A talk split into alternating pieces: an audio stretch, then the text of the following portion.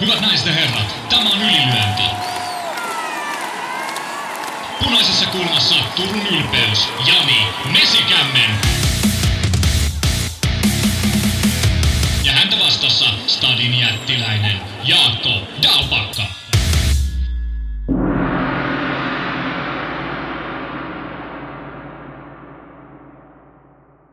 Olo on kuin hamarallais päähän lyötä, mutta sille hyvällä tavalla. Ylilönti Crew vietti hienon kamppailu viikonloppu, hienoja matseja saatu nähty, nähty hienoja ihmisiä ja siitä kelpaa nyt lähteä puhua uutta Ylilönti podcastia. Tervetuloa kuuntelemaan ja tervetuloa Helsingistä Jaakko Dalpakka.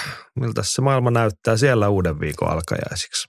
Maailma näyttää sateiselle ja syksyiselle, mutta aamun lenkkipolku koirien kanssa niin kummasti piristi väsynyttä mieltä. Ja tässä ollaan no sitten niin. jutut terävänä valmiina työviikkoon. No, mä kysyn ihan suoraan, kun mulla jäi niin kuin aika kivat fiilikset. Paitsi että oli kiva päästä näkemään ihmisiä, oli hieno viikonloppu, oli vielä UFCssäkin hieno matsa, niin jäi semmoinen mukava jälkihehku päälle, joka kantaa vähän maanantaikin. Tunnistatko fiiliksen? Kyllä mulle jää useinkin.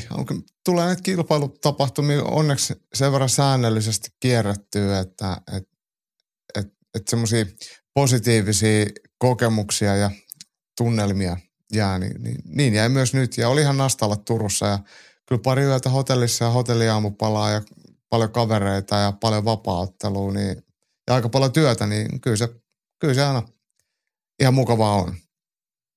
Joo, tuossa oli se olennainen lause, että oli ihan nasta olla Turussa. Turussa on ihmisen hyvä olla. Se taas nähtiin, eikö vaan? No olisi kiva tulla hei perjantai-aamuna sinne Ottelia-hotellille Abban ja Karvanin kanssa, kun tota siellä oli heti äh, munkit odottamassa. Niin, niin tota, kyllä se niin, kelpaa. Niin, saitte piispiksiä siis. Siellä alkoi Joo. heti eheyttäminen. Lassi oli ollut järjestäjänä, ties, että – täältä tullaan äh, kehäteiden sisäpuolelta vahvaa Hesaa puhuen, niin, niin, niin tota, piti, piti, sitten tehdä olo tervetulleeksi. Siellä oli pillimehut ja munkit valmiina, niin monella Lassille vaan iso kiitos ja kumarus siitä. No niin, mutta hei kaiken kaikkiaan urheilullisesti ja muuten oikein hyvä ilta. Jos nyt ette huomaa, niin tässä mennään kotimaan katsausta puheenaiheena siis Hamara MMA Vol 4. Mä, mä oon kirjoittanut itselleni kässäriin muista, että hyvän mielen ilta. Ja tavallaan niin kuin about kaikki meni nappiin. Ennen kaikkea yle, siis yleisön edustajana tai niin kuin kuluttajana voimme olla tyytyväisiä. Ja sitten mä oon niin henkilökohtaisesti iloitsen järjestäjän puolelta, että kun tämä oli neljäs tämmöinen isompi hamarailta, niin taas askel eteenpäin. Ihan selkeä niin kuin silleen, että kun on aiemmin onnistuttu, ollut hyvin yleisöä, niin nyt on, uskallettiin taas ottaa napsu ylöspäin. No nyt tuli taas lisää yleisöä, lisää onnistumisia.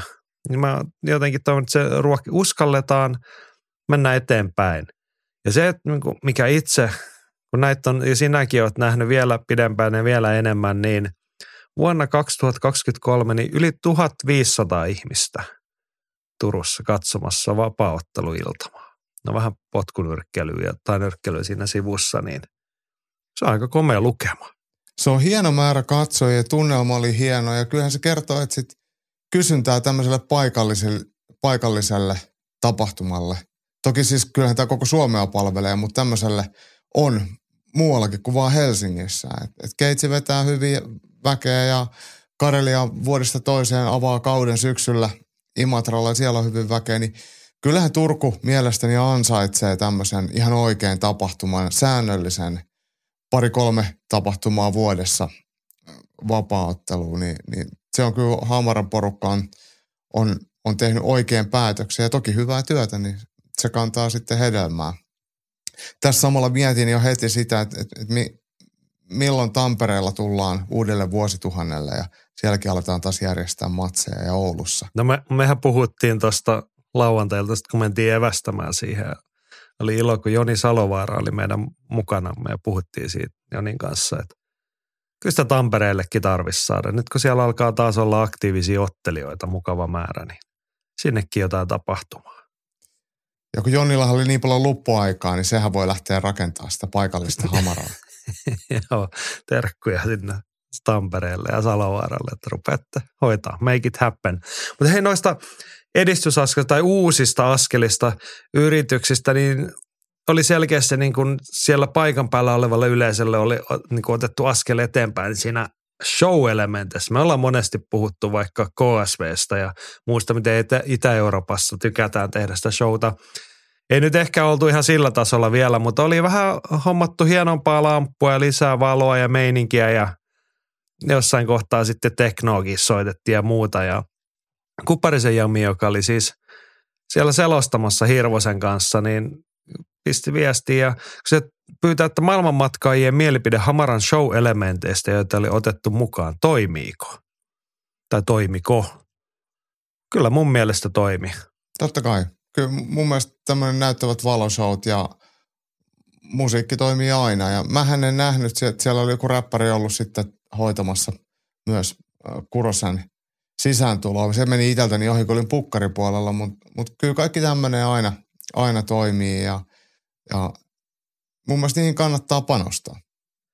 Joo, Tomi Samolainen kommentoi, että Saariston sisääntuloshow oli kyllä todella upea. Sen sä näit. Valot kyllä. vilkku ja heilu ja. Tuli ihan sunkin reivinuoruus mieleen, eikö vaan? Joo, teki heti mieli ruveta heiluttelemaan laasareita ja viheltelemään pilliä. niin, mutta tota, se jotenkin, se soppi, se toimi. Jopa, mä en ole yhtään teknoihminen, mutta se oli niin kuin, ihan jees. Siinä, se oli hyvällä, niin kuin jollain oli jonkinlainen makunystyrä ollut tallella, kun sitä showta oli laadittu, että se ei mennyt överiksi, eikä se ollut liian pitkä. Niin. Mutta se oli kuitenkin riittävän pitkä, että siihen ehti vähän keskittyä ja paneutua, että se ei mennyt ohi myöskään silleen, että, että, että saaristo olisi tullut heti, heti häkki ja sitten se olisi huomio kääntynyt pelkästään hänen, että siinä oli tosi hyvää nostatusta. Sillä. Kyllä, siis oli oikein niin kuin draaman kaari mm. siinä. Kyllä, olet oikeassa siitä. Joo, vielä tapahtumasta yliläntiperhettä oli runsaasti paikalla ja run, siitä on kommentteja tullut Tammisen tiimoilta, että itse tapahtuma oli hienosti tehty ja sanoinkin, että Hamara on nyt jo samalla tasolla showpuolella kuin Cage ja tulevaisuudessa menee vielä ohi, kunhan saadaan halli täyteen katsoja ja joku kaunis päivä. Henri toteaa, että kyllähän Hamara jo nyt kova vauhtia on ns. ohituskaistalla painelmassa ohi. No en mä tiedä, tarvitsi sitä mitata, on, onko kukaan menossa, mitä ja minkä verran noitten tarvii, no ainakaan meidän kuluttajasilmissä, kun mun mielestä meillä on ihan hyvin tilaa sekä Hamaralle että Keitsille, että tarviiko niitä nyt hirveästi laittaa päittäin. Mutta ehkä silleen niin kuin positiivisen kautta arvioita, niin Hamara on vähintäänkin nousemassa samalle viivalle monella elementillä. Ja kyllähän kilpailu kehittää tuotteita. Et, et, jos Hamara kehittää tuotettaan, niin sehän antaa entisestään motivaatiota varmaan sitten Keitsille kehittää tuotetta.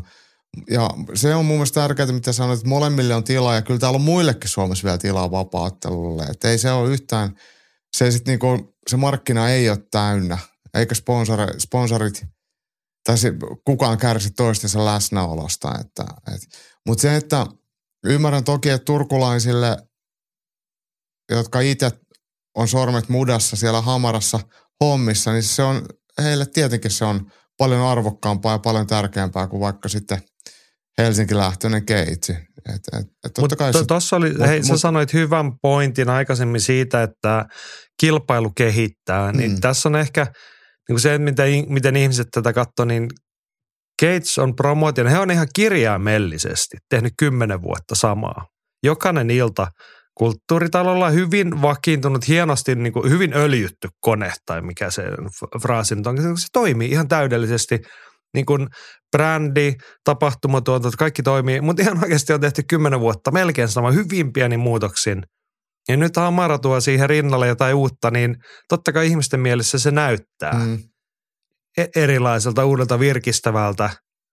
Niin on se sillä tavalla tarvittavaa kilpailua. On, on. Ja sanon, niin kun mä mietin sitä oikeasti, kun Gates tekee sitä samaa, niin – se, mikä Hamarassa on nyt erona, että he on neljällä isolla tapahtumalla ottanut harppauksia. Jos me mietitään sitä ensimmäistä, niin oli selkeästi vaatimattomampaa kuin tämä viime lauantai. Niin kun on saatu rahaa kassan, saatu onnistumisia tilille, niin uskalletaan yrittää, uskalletaan kasvaa.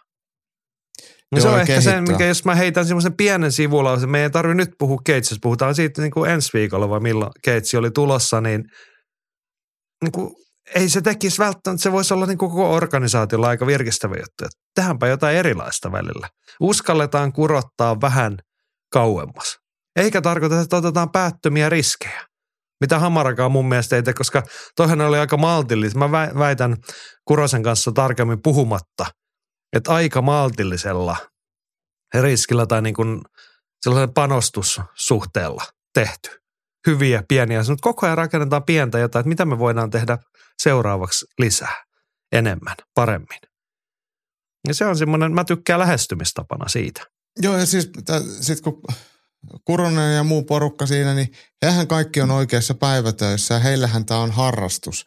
Niin, niin se on niinku eri lähtökohta, kun keitsi, keitsi tekee, sillä ei ihmiset elää, niin, niin sitä mietitään jo ihan eri lailla sitä tuotetta. Tämähän on, Hamarahan on vähän niin kuin vapauttelijoilta vapauttelijalle. Keitsillä ei ole sellaista nykyisellään semmoista niin kuin, miten nyt, että se ei ole niin kuin vapauttelijoiden toteuttamaa mitenkään. Et, et, et One Silver, vaikka onkin hieno mies ja on, on silleen niin kuin mukana pitkä, niin hänellä ei ole semmoista samanlaista vaikka kytköstä tämmöiseen niin kuin sormet mudassa vapautteluun kuin vaikka sitten Kurosella, joka itsekin tuolla ottelee. Niin se on, se on niin kuin erilainen se prosessi ja molempia tarvitaan, mutta ennemminkin kun, kun tässä asetellaan sillä, että, että miten, miten Hamara suhteutuu Keitsiin tai, tai näin, niin mun mielestä enemmänkin tässä pitäisi olla uusien tapahtumajärjestäjien tai, tai vähän tapahtumia järjestäneiden hereillä ja miettiä, että mitä ne Hamaran porukka, mitä ne pystyy tekemään,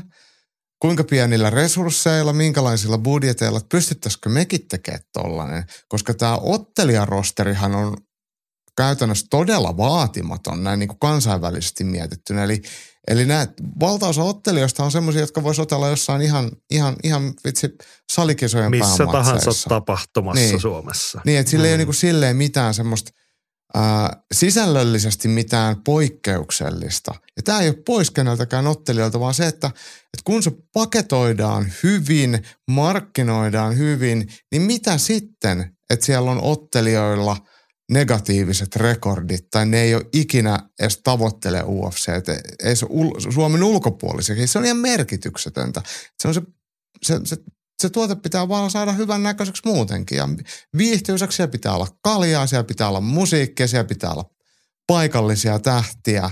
Ja sitten mun mielestä semmoinen, mikä, mikä niin kuin Hamaralla ja, ja esimerkiksi Karelia Fightilla on semmoinen oikeanlainen kilpailu, että se, se oikeasti kokoo lajiväkeä silleen hyvässä hengessä yhteen.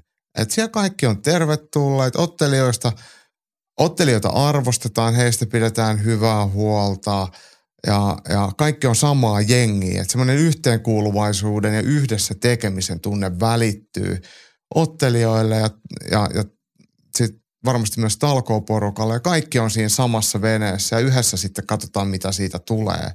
Niin se on mun mielestä tosi arvokasta ja se vie lajikulttuuria sitten eteenpäin. Et se, sitä ei johdeta niinkään semmoisella miten, miten bisnestä johdetaan. Ja nämä on sitten tämmöisille niin pienemmille tapahtumille paikallisella tasolla niin, niin ihan siis todella oikea ja todella hyvä, hyvä lähtökohta. Ja sitä mä toivoisin nähtävän enemmän, että just sinne Turkuun ja Tampereelle sitten vaan samanlaista. Niin, niin, niin se, se kyllä luo sitten suomalaista kamppailukulttuuria entistä paremmaksi. Tärkeä huomio. Tuossa kun taisin ihan alkuun sanoa, että niin kuin oma muistiinpano, että hyvän mielen ilta, niin se oli semmoinen yleisempi homma. Ei, ei pelkästään minä. Että Janilla oli hyvä fiilis. Se oli kiva nähdä paljon tuttuja ihmisiä, ketä pitkään aikaan taas nähnyt. Vaan musta tuntuu, että siellä oli kaikilla sellainen olo, että niin järjestäjillä oli kova fiilis päällä, että hei, tähän sujuu. Että ei Mm. tarvi olla kakkat housuissa, että tuleeko riittävän monta lipuostajaa ovesta sisään vielä tänään, vaan oli ennakkolippuja myyty. Ottelijat oli kaikki, että jes, tähän on hieno, niin kuin, että hommat toimii, täällä on kiva olla, täällä on hyvä meininki. Tai just sitä, mitä me halutaan. Yleisö vaikutti tyytyväiseltä, kaikki lähti hyvällä mielellä kotiin. Mm. Se on aika iso juttu tapahtuman tuotannossa ja varsinkin niin kuin jatkuvuuden kannalta. Jep. Joo, että siinä on ehkä kaikilla oppimisen varaa. Tuossa edelleenkään ei tarvitse asetella vastakkain. Kurhelan Mikko oli kommentoinut tuohon Gatesin ja ö, Hamaran suhteeseen, että broadcast-puolessa on vielä kehitettävää paljon verrattuna vaikka Gageen, joka on valovuoden edellä. No en tiedä mitataanko valovuosiyksiköillä tätä, mutta siinä ehkä näkyy just se Gatesin ammattimaisuus, mitä tehty, niin onhan se, se on hiottu. Ja sitten se tehdään neljä kertaa vuodessa se sama tasalaatuinen tuote, joka on niin kuin liiketaloudellisesti silloin hyvin iso arvo. Niin onhan sillä kansainvälinen toimii. jakelu ja Suomessa kuitenkin TV-jakelu, että et, et ne, näähän on semmoisia niin asioita, mitkä äkkiä unohtuu, että et, et, et, et, tota, ettei vaan striimata jostain, mistä lienee. Kyllä, kyllä. Mutta se on mielenkiintoista nähdä, kun just tuossa mainitsin, että Hamara on niin joka tapahtuma on ottanut pieniä askeleita. Että varmaan toi on sitten jossain kohtaa, mä veikkaan, että siellä Kurvasella ja Maunulalla on semmoinen pitkä lista asioita. Että sitten kun Kyllä. voidaan, niin sitten sieltä aina ruksitaan joka tapahtuma, kun tehdään toi paremmin tai pistetään tuohon pikkasen lisää paukkuja, niin on mielenkiintoista nähdä, missä kohtaa se ulottuu sitten onne niin kuin ulkoisen TV-tuotannon Nyt on tehty silleen paikan päällä olevalle yleisölle selkeitä edistysaskeleita. Ja tuosta palaan Timo Tammisen kommentti se, että miten mennään vielä eteenpäin, kun saadaan halli täyteen jossain kohtaa, niin se on kyllä ihan lottovoitto, että sehän ei ole niin pelkästään hamaran jätkien ansiota, että ollaan tuossa paikassa. Että on niin käynyt semmoinen hillomunkkituuri, että kupittaa pallollahalli ja valmistunut ja sitten on saatu sinne pääsy ja päästään sinne muutaman kerran vuodessa, koska se on ihan, se on niin kuin tätä päivää tapahtumapaikkana. Niin ja oikea sijainti, ja, vaikka Turussa on, onkin. Niin, on, on, mutta et niin kuin oikeasti kaupungin sisällä todella hyvä sijainti. Olet siinä mm. täysin oikeassa. Mutta sitten vielä se, että, että jos siellä oli nyt se jotain 1500-2000 ihmisen välisen, ja tarkkaa lukemaan, kun on kysynyt. Mutta sinne menee helposti 1000-1500 ihmistä lisää. Mm. Et siellä oli vielä yksi seinä, mistä vedetään katsomo esiin, mikä ei ole ollenkaan käytössä. Että niin kuin kasvunvaraa vielä ilman, että tarvitsee katsoa, että mihin me lähdetään seuraavaksi. Joo, tapahtumapaikka on kyllä ihan, ihan loistava. Että se toimii yleisölle ja se toimii järjestäjille ja se toimii urheilijoille. Että siellä on kaikki puitteet on kohdillaan ja, ja kai siellä on jotain parkkipaikkojakin ulkona, mikä on ihan, ihan jees. Että et tollainen pitäisi olla Helsingissä keskustassa, mutta mut ei, eipähän ole. Niin, no sinä rupeat sitten järjestelemään sillasta sinne, niin eikä se jossain kohtaa saada semmoinenkin.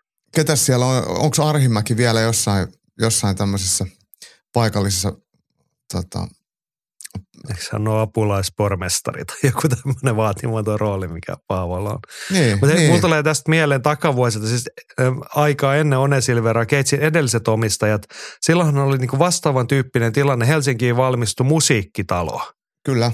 Ja mä muistan Sormunen ja Rantala, terveisiä herralle, jos olette kuulolla, niin hehän oikeasti yritti, että hei tonne me haluamme. Siellähän on se – ei musiikkitalon pääsali, vaan semmoinen pienempi sali, mikä se on niin kuin, mä en tiedä onko se virallinen nimi, mutta ruususta puhutaan. Se on tehty sen niin kuin ruusun terälehtien mallisesta katsomut ja siinä on pyöreä estraadi keskellä. Okay. Ja katsomot nousee joka puolella sen ympärillä. Ne kuulostaako siltä, että voisi toimia tällaisessa tapahtumassa? Niinpä, niinpä. He ihan oikeasti yritti, mutta sinne, sinne ei sitten ollut, niin kuin, sit, niin kuin näytettiin punaista valoa, että ei tänne urheilutapahtumia oteta no tai ei. muuta. Ei. Mutta ihan vain esimerkkinä, että on, on sitä muuallakin yritetty ja se niin kuin teoriassa voisi olla, että jos Gates hyväksyttäisiin niin tapahtumatuotantona eikä urheilukisana, niin sellainen paikka voisi olla. Mutta Mut eikö tämä siis musiikkitalohan on varmaan siis, se on varmaan Helsingin kaupungin omistaja ja sitten siellä järjestetään jotain semmoisia tapahtumia, mitkä pyörii valtiorahoitteisesti tai jotain, jotain operaa tai, tai... No mä voin ihan suoraan tunnustaa, että en tiedä, niin kuin musiikkitalon tapahtumasisällöistä yhtään mitään muuta kuin, että siellä, ja sen lisäksi, että siellä on siis tapahtumia ja konsertteja, niin sehän toimii sitten erilaisten orkesterien ja muusikoiden arkisena harjoitustilana niin, myös niin. silleen, että ei se tyhjillään ole päivästä Aivan. toiseen. Mutta sille ei tarvitse tehdä tulosta, että se varmaan pyörii semmoisten asioiden ympärillä, että... Et, et. No niin, juu, juu mutta ei se niinku tulla poissulkea. Kupittaan palveluhalli on kunnallinen On, on, on totta kai, tila. totta kai, totta kai. Mutta just, siellä ei, siellä ei harjoittele joku sinfonia, sinfoniaorkesteri. Niin kuin, ei. Niin.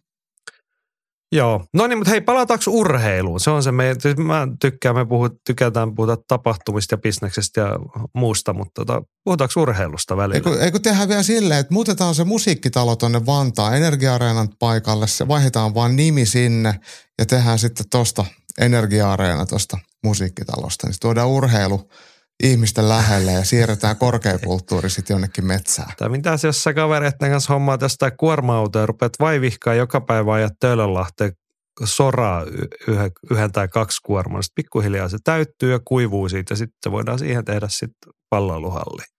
Totta, totta. Ei tämä kato niin vaikea tai sitten on tietysti se turkulainen kaupunkikuvan kehitys, että jos on niin kuin silleen, että tarvittaisiin kun tilaa eikä onnistu ja museovirasto haraa vastaan, niin aina saattaa tulla tulipalo. Joku vanha rakennus palaa, kun tuhoutuu siitä tieltä. Tota, kannattaa teidän siellä Hesoissa harkita tällaisiakin ratkaisuja.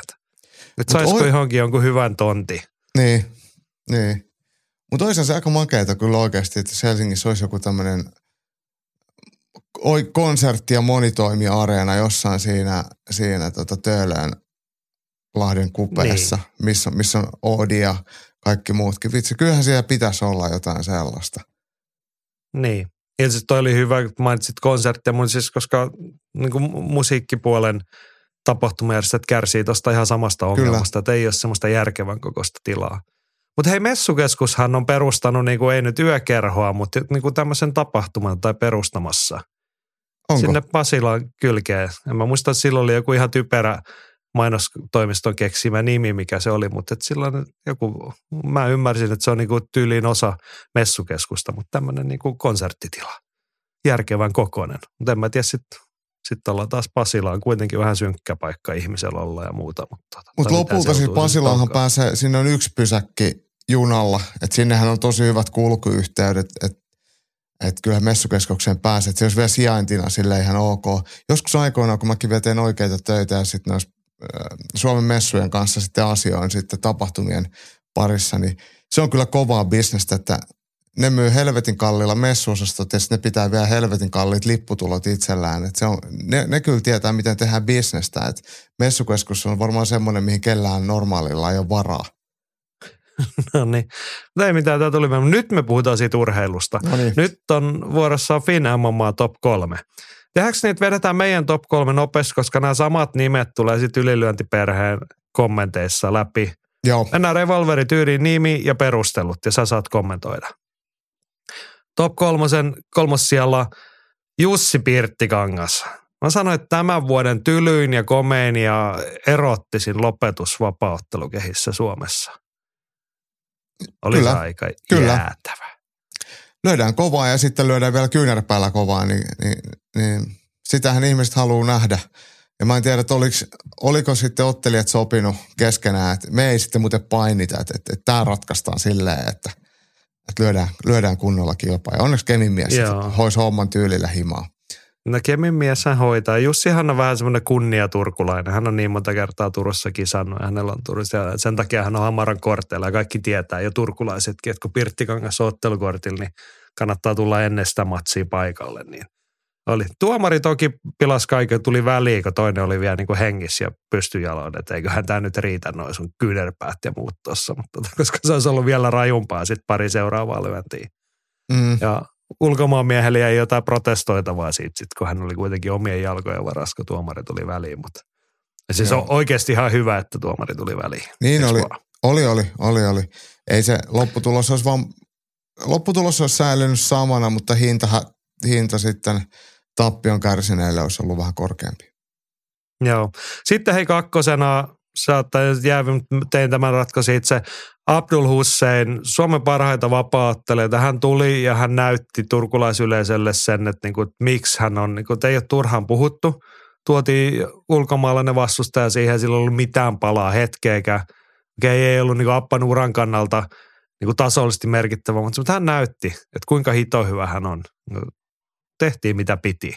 Niin jos ajatellaan, että, että Abba tuli tänne paikkaajana, niin hän on kuitenkin sitten Suomen paras vapaa-ottelija. Että, että, että se tasoero sitten on kyllä merkittävä ja vastustaja, vaikka on päälle 50 matsia, niin ei, ei, ei kyllä pärjännyt yhtään. Mutta Mutta se on myös tärkeää ensinnäkin Kuroselle ja, ja muulle Hamaran porukalle iso kiitos, kun ne Abba sinne otti. Ja sitten taas Abba hoisi hommansa tyylikkäästi ja nyt on kuukauden sisään pari matsia ja paluu näyttää tosi hyvällä ja tästä sitten vaan toivon mukaan nopeasti seuraavaa haastetta. Joo, semmoinen pieni, pieni nyanssi siitä tasonosoituksesta, kun Appahan vei matsin mattoon ja pääsi siihen sivukontrolliin ja piti sieltä päästäkin. Hän sanoi jälkeen, että ei hänen pitänyt siitä kuristaa. Mutta sitten hän huomasi, että sillä oli vähän huono olla sillä vasta, että se korisee. No mä puristan vähän kovempaa, niin se taputti kolmessa sekunnissa jätkä. Joo. niin oikeasti mä katsoin, että no tulipa vähän helpolla. Mutta sitten se oli, että kun toinen osaa asiansa, niin se oli myös kokenut vastusta varmaan tiesi, että noin en ole tulos täältä yhtään mihinkään, että nyt on sen verran hyvin kiinni. Mutta se oli kuvaava se Appan oma arvio, että ei mun pitänyt siitä vielä kuristaa. Että hän olisi hyvin voinut otella vähän pidempäänkin, mutta että käsiin sitten kun se paikkaa, niin sitten se otetaan. Just näin. Joo. Sitten meidän top kolmosen kärki siellä Misi Saaristo, Finn Fighters Gym, kotikäisen sankari, jonka Turku ansaitsee. Mulla oikeasti siis, puhuttiin tuossa jo siitä Saariston matsin sisääntulosta, että siinä oli sellaista niin kuin oikeasti niin kuin jengi innostunut, mutta varsinkin se, mitä matsin aikana, se oli lyhyt matsi, mutta se tunnelma, mitä siihen parissa minuutissa saatiin sen matsin aikana, niin se muistutti niistä kunnianhetkistä, kun ennen kaikki on tietenkin ollut paremmin. Et mitä silloin, kun Turussa on ollut ton kokoisia tai jopa pikkasen isompia vapaattelutapahtumia, siellä on ollut nämä edeltävän sukupolven sankarit, joita jengi tullut katsomaan, niin se tunnelma ja se hetki muistutti sitä. Ja Misi Saariston suoritus muistutti sitä. Ja nyt hänellä on pari kolme sellaista suoritusta turkulaisyleisö edessä. Nyt ollaan siinä pisteessä, että seuraavaksi turkulaisyleisö tietää, että toi on se jätkä, ketä me tullaan kattoon. Et nyt ei ole enää, okei, okay, Tipi Hirvikangas istuu siellä äkilaidalla ja Sauli Heilimö ei ole keskuudessamme ja Teemu Pakkaleen ei ottele ja niin edelleen. Nyt on Misi Saaristo. Ja sillä pääsee lista kärkeen nyt näillä perusteluilla. Joo, Misi kyllä hoisi hommansa tyylikkäästi ja, ja siinä nyrkit viuhus puoli ja toisin. Ja Saaristo sitten oli vaan hitosti väkevämpi ja mä tykkään tuollaisesta aggressiivisuudesta. Mähän nyt on monesti tämän jo sanonut, että, että, että, Saaristo ei ole on poikkeus näin FFGn ottelijoihin, että hän haluaa, haluaa lyödä toista ja lyödä kovaa niin, että se toinen nukkuu. Että se ei, ei luota siihen samalla lailla painiin kuin valtaosa muista FFGn ottelijoista, niin, niin, niin sitä on tosi kiva katsoa. Ja siinä, siinä on sitä klassista vaaran tuntua jatkuvasti. Ja kyllähän Tur- Turku ansaitsee oman sankarinsa ja Saarista kyllä ehdottomasti täyttää sen, sen paikan sekä tyyppinä että, että sitten myös ottelijana. Ja jos seuraava hamara on toukokuussa, niin jos Misi ei ole pääottelussa, niin, niin protestoin. Niin, kyllähän tämä meni nyt jo, voi sanoa niin kuin jälkikäteen. Siis musta oli äärimmäisen sympaattista, oli Markus Mäkiventällä ja Patrik Pietelä keskenään ottelemassa ja ihan ok, mutta meni ne matsit nyt väärinpäin. Mm. Et niin kuin, että se olisi ollut ok siinä ennen ja sitten saaristo olisi tullut ja kaikki olisi lähtenyt aivan huumassa kotiin. Että se ehkä vähän notkahti se tunnelma sitten sen jälkeen. Kyllä. Mutta hei, tämä oli meidän top kolme pikaisesti, koska meillä on Masa on tehnyt pikaisen hamara top kolme. Mä luen nämä läpi ja sitten kommentoidaan. Kolmasena Salon viimeinen samurai oli parempi kuin koskaan, kypsää ja maltillista tekemistä. Eli hatunnosto Otto Saarelle, joka illan ensimmäisessä vaparimatsissa otti voiton. Kakkosena Misi Suomen Wesley Snipes saaristo on se ukko, ketä tullaan tulevaisuudessa hamaraan katsomaan. Siinä tuli herra Lus lempinimikin. Ja ykkösenä 40-vuotias Pirttihirmu veti vuoden tylyimmän keskeytyksen. Eli Pirttikanka. Se olihan muuten, Jussihan vietti 40-vuotissynttäreitään Joo. siellä, niin se meni silleenkin kivasti. Ja siellä oli tosiaan, hänellä oli kemistä asti tullut kavereita sinne katsomaan, että ilta sujuu sitten sen mukaisessa hengessä loppuun asti. Onko kommentteja Masan top kolmoseen vielä?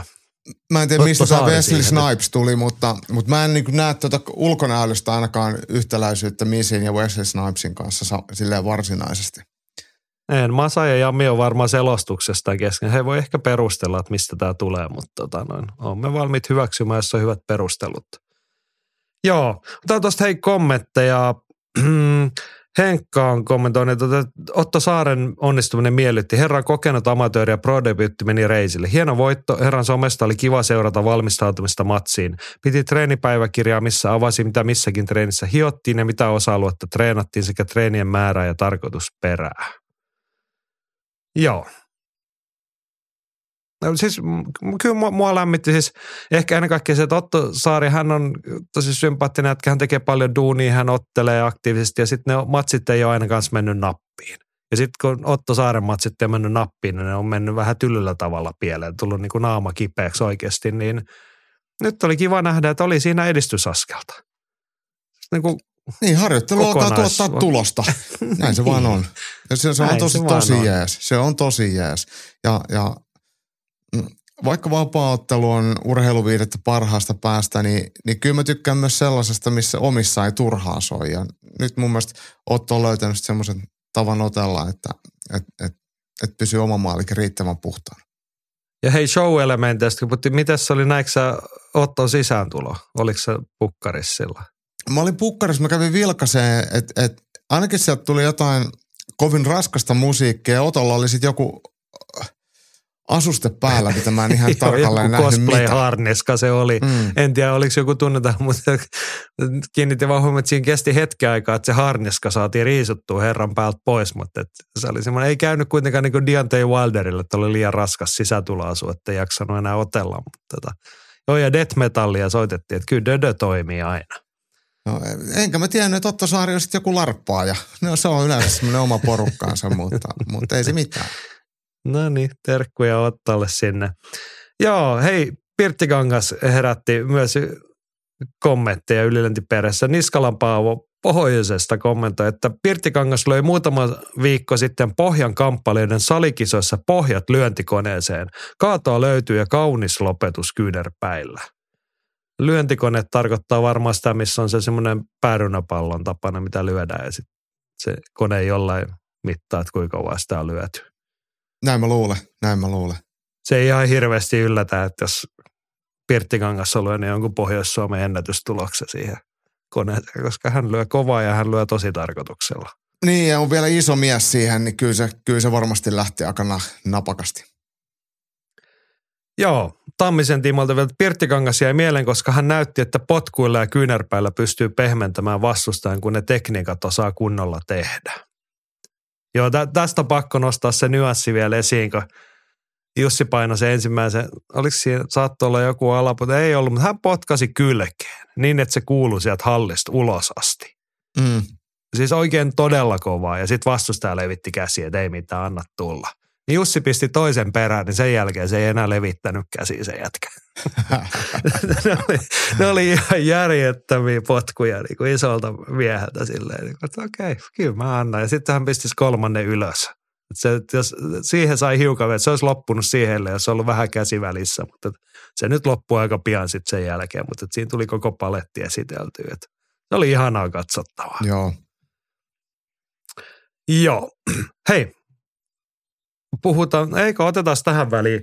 Hanna Siimi oli ryhtynyt haastattelijaksi taas tota, hän, otsikolla Hamara huutella. Hän pisti ottelijoille kysymyksiä ja parilta ehti saada tuossa vastaustakin ennen kuin me taltioitiin. Niin Pirtti Kankaalle oli, että olisiko pitänyt lyödä vastustaja vielä kerran kaksi, että olisi saanut vintin kokonaan pimeäksi ja matossa hendopommi perään vai mitä se häviä ja kiukutteli kehässä. Onko Kemissä vielä Jatan burger ja löytyykö sille vieläkään voittajaa? Menikö nelikymppiset hyvin? Onko Torniosta muuta hyvää kuin että se on Haaparannan vieressä ja olisiko Simolaisille jotain terveisiä? Kysymyksiä. Mutta Jussi oli tietenkin tunnollisesti vastannut ja vastusta oli tosiaan, että oli keskeytettiin liian aikaisten. On Jattaburger, mutta Kallesburger pesee 10-0. Nelikymppiset meni oikein hyvin. Otettiin vastustaja sen kulmamies meidän remmiin mukaan ja nautittiin yhdessä väkijuomia. Oikein asiallista porukkaa. Kaupunkina Torniolla ei tee mitään ja Simolaisista on hankala sanoa paha, kun itähän on vähän niin kuin pohjois-simolainen, kun on Hepolasta. Ja otetaan nyt kantaa näihin näihin tota simolaisuuteen. Mutta tota, paitsi että Piritta Kuronen, siis promottori vaimo ja otteli etsi, Pirittahan sieltä päin kotoa sieltä. Tota, lupasin Jussille 10 euroa, jos mainitsee mut voittohaastattelussa Suomen parhaana simolaisena, minkä se tietenkin unohti, enkä ole simolainen.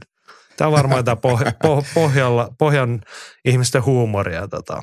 johon me ei nyt saada kiinni, mutta menkää burgerille, jos käytte Kemin suunnalla ja varokaa simolaisia tai jotain tällaista.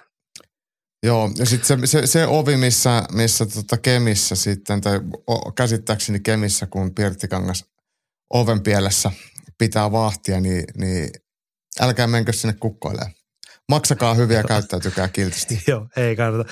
Siis ei, täytyy sanoa siis, mitä niin kuin, mutta siis itse olet, te olitte siis Appa ja Pirttikangas oli samassa pukuhuoneessa ja minä sitten loisin siinä ja pidin tavaroita, niin siellä oli vähän semmoinen tungetteleva olo, mutta oli kiva, kiva jutella esimerkiksi matsin jälkeen Jussin kanssa, niin pakko sanoa tästä vielä, että ihan vaan siis, että ohi menne puhuttiin pienen haastattelun jälkeen, että no mitäs nyt jatkoon, ja kyllä tässä pari vuotta vielä painetaan. Ja sitten mä lopetan urani Kemissä ja Hamara tulee sinne. Mm. Tästä on kuulemma Kuroksen kanssa. Tämä ei ollut pelkkä Pirttikankaan että tästä kuulemma puhuttu. Sitten tulee sellainen tapahtuma, mitä pohjoisessa ei ole koskaan nähty. Ja mä, mä rupean säästää matkarahoja nyt jo, koska se luultavasti se pitää paikkaansa, että jos se toteutuu. Että sellaista ei ole nähty koskaan. Kaupunki palaa. Joo, mutta hei Hannonen oli promottori Kurosellekin laittanut kyssäri, että kuka oli naapurin runoilijapoika, puhemusiikin ammattilainen, joka johdatti sinut kehään? Joko viikset lähti ja onko yläselkä treenattu tuollaiseksi tatamilla vai tatamilla ja salilla? Milloin on odotettu seuraavan kerran Turussa Suomen parasta vapaattelutapahtumaa ja onko tästä Vol 4 tulossa otteluvideot YouTubeen? Joo, ja Kuronen vastasi, että tämän puhemusiikin ammattilainen Mikko Tähti, vapaattelunen ennen kaikkea Hamaran ystävä, joka itsekin reenailee lajia ahjolla. Kyseinen biisi julkaistiin perjantaina ja lauantaina oli kunnia marssia sen tahdissa häkkiin. Oli myös kunnia päästä biisin videolle. Joo, tämä Mikko Tähti oli siis, hän sieltä tuli ennen Kurosta esiin ja räppäsi ja siinäkin oli semmoinen helppo, hieno show-elementti. Mun mielestä toimi. Mm. Sitten oli viikset. Kuronelin, että aamulla pitäisi hypätä lentokoneeseen. Ja vaimo äsken sanoi, että ei anna mulle lentolippu, ellei viikset ole ennen Helsinki-Vantaata pois. A- aika tyly, koska ne oli niinku oikein vanhan koulukunnan sellekit ne viikset. Joo, sit no, mä luulen, että niillä olisi päässyt suoraan lentokoneessa bi- bisneksen puolelle ihan kysymättä. On ja luultavasti Helsinki Vantaa turvatarkastuksessa. Nyt on niin vakuuttava näköinen jätkä, että ei me sun kassia katsota. Tervetuloa. Joo, varmaan joku pal- valtiopäämies kyseessä. Joo, terkkuja Pirralle sinne kotiin, että älä nyt sorra miestä tolleen, kun tota, ne oli ihan oikeasti tosi komeet viikset. Joo, sitten oli puhetta Kurosen Yläselästä. Mikallahan on tosiaan semmoinen suht treenatun näköinen kroppa. Mutta mikä on itse asiassa tämä, että Yläselästä ei ole enää kuin varjo jäljellä, mutta Molskilla se on aikanaan luotu. Ja sitten Suomen parasta vapaattelua luvassa taas 4. toukokuuta 2024. Pieni mahdollisuus on, että jotain kehitellään aiemminkin pienessä mittakaavassa. Ja nämäkin matsit tulee meidän YouTube-kanavalle, kunhan striimimyynti umpeutuu. Se on kiva uutinen, koska mä ainakin aion muutaman matsin katsoa ihan fiilistelyn vuoksi uudestaan. Viimeksi kun Kuronen sanoi, että ei nyt voi luvata mitään, mutta saattaa olla, että jotain tässä tapahtuu, niin sehän järjesti oikeasti kesällä tapahtuman tonne pystyottelua uittamolla, se ulkoilmailta. Niin tässähän sitten mä veikkaan, että Kuronen järjestää tonne Turku joulukaupunki, niin kauppatorille jotkut joulupäähän lyöjäiset. Kunhan nyt ei ulkona joudu hirveän kylmässä säässä ottelemaan.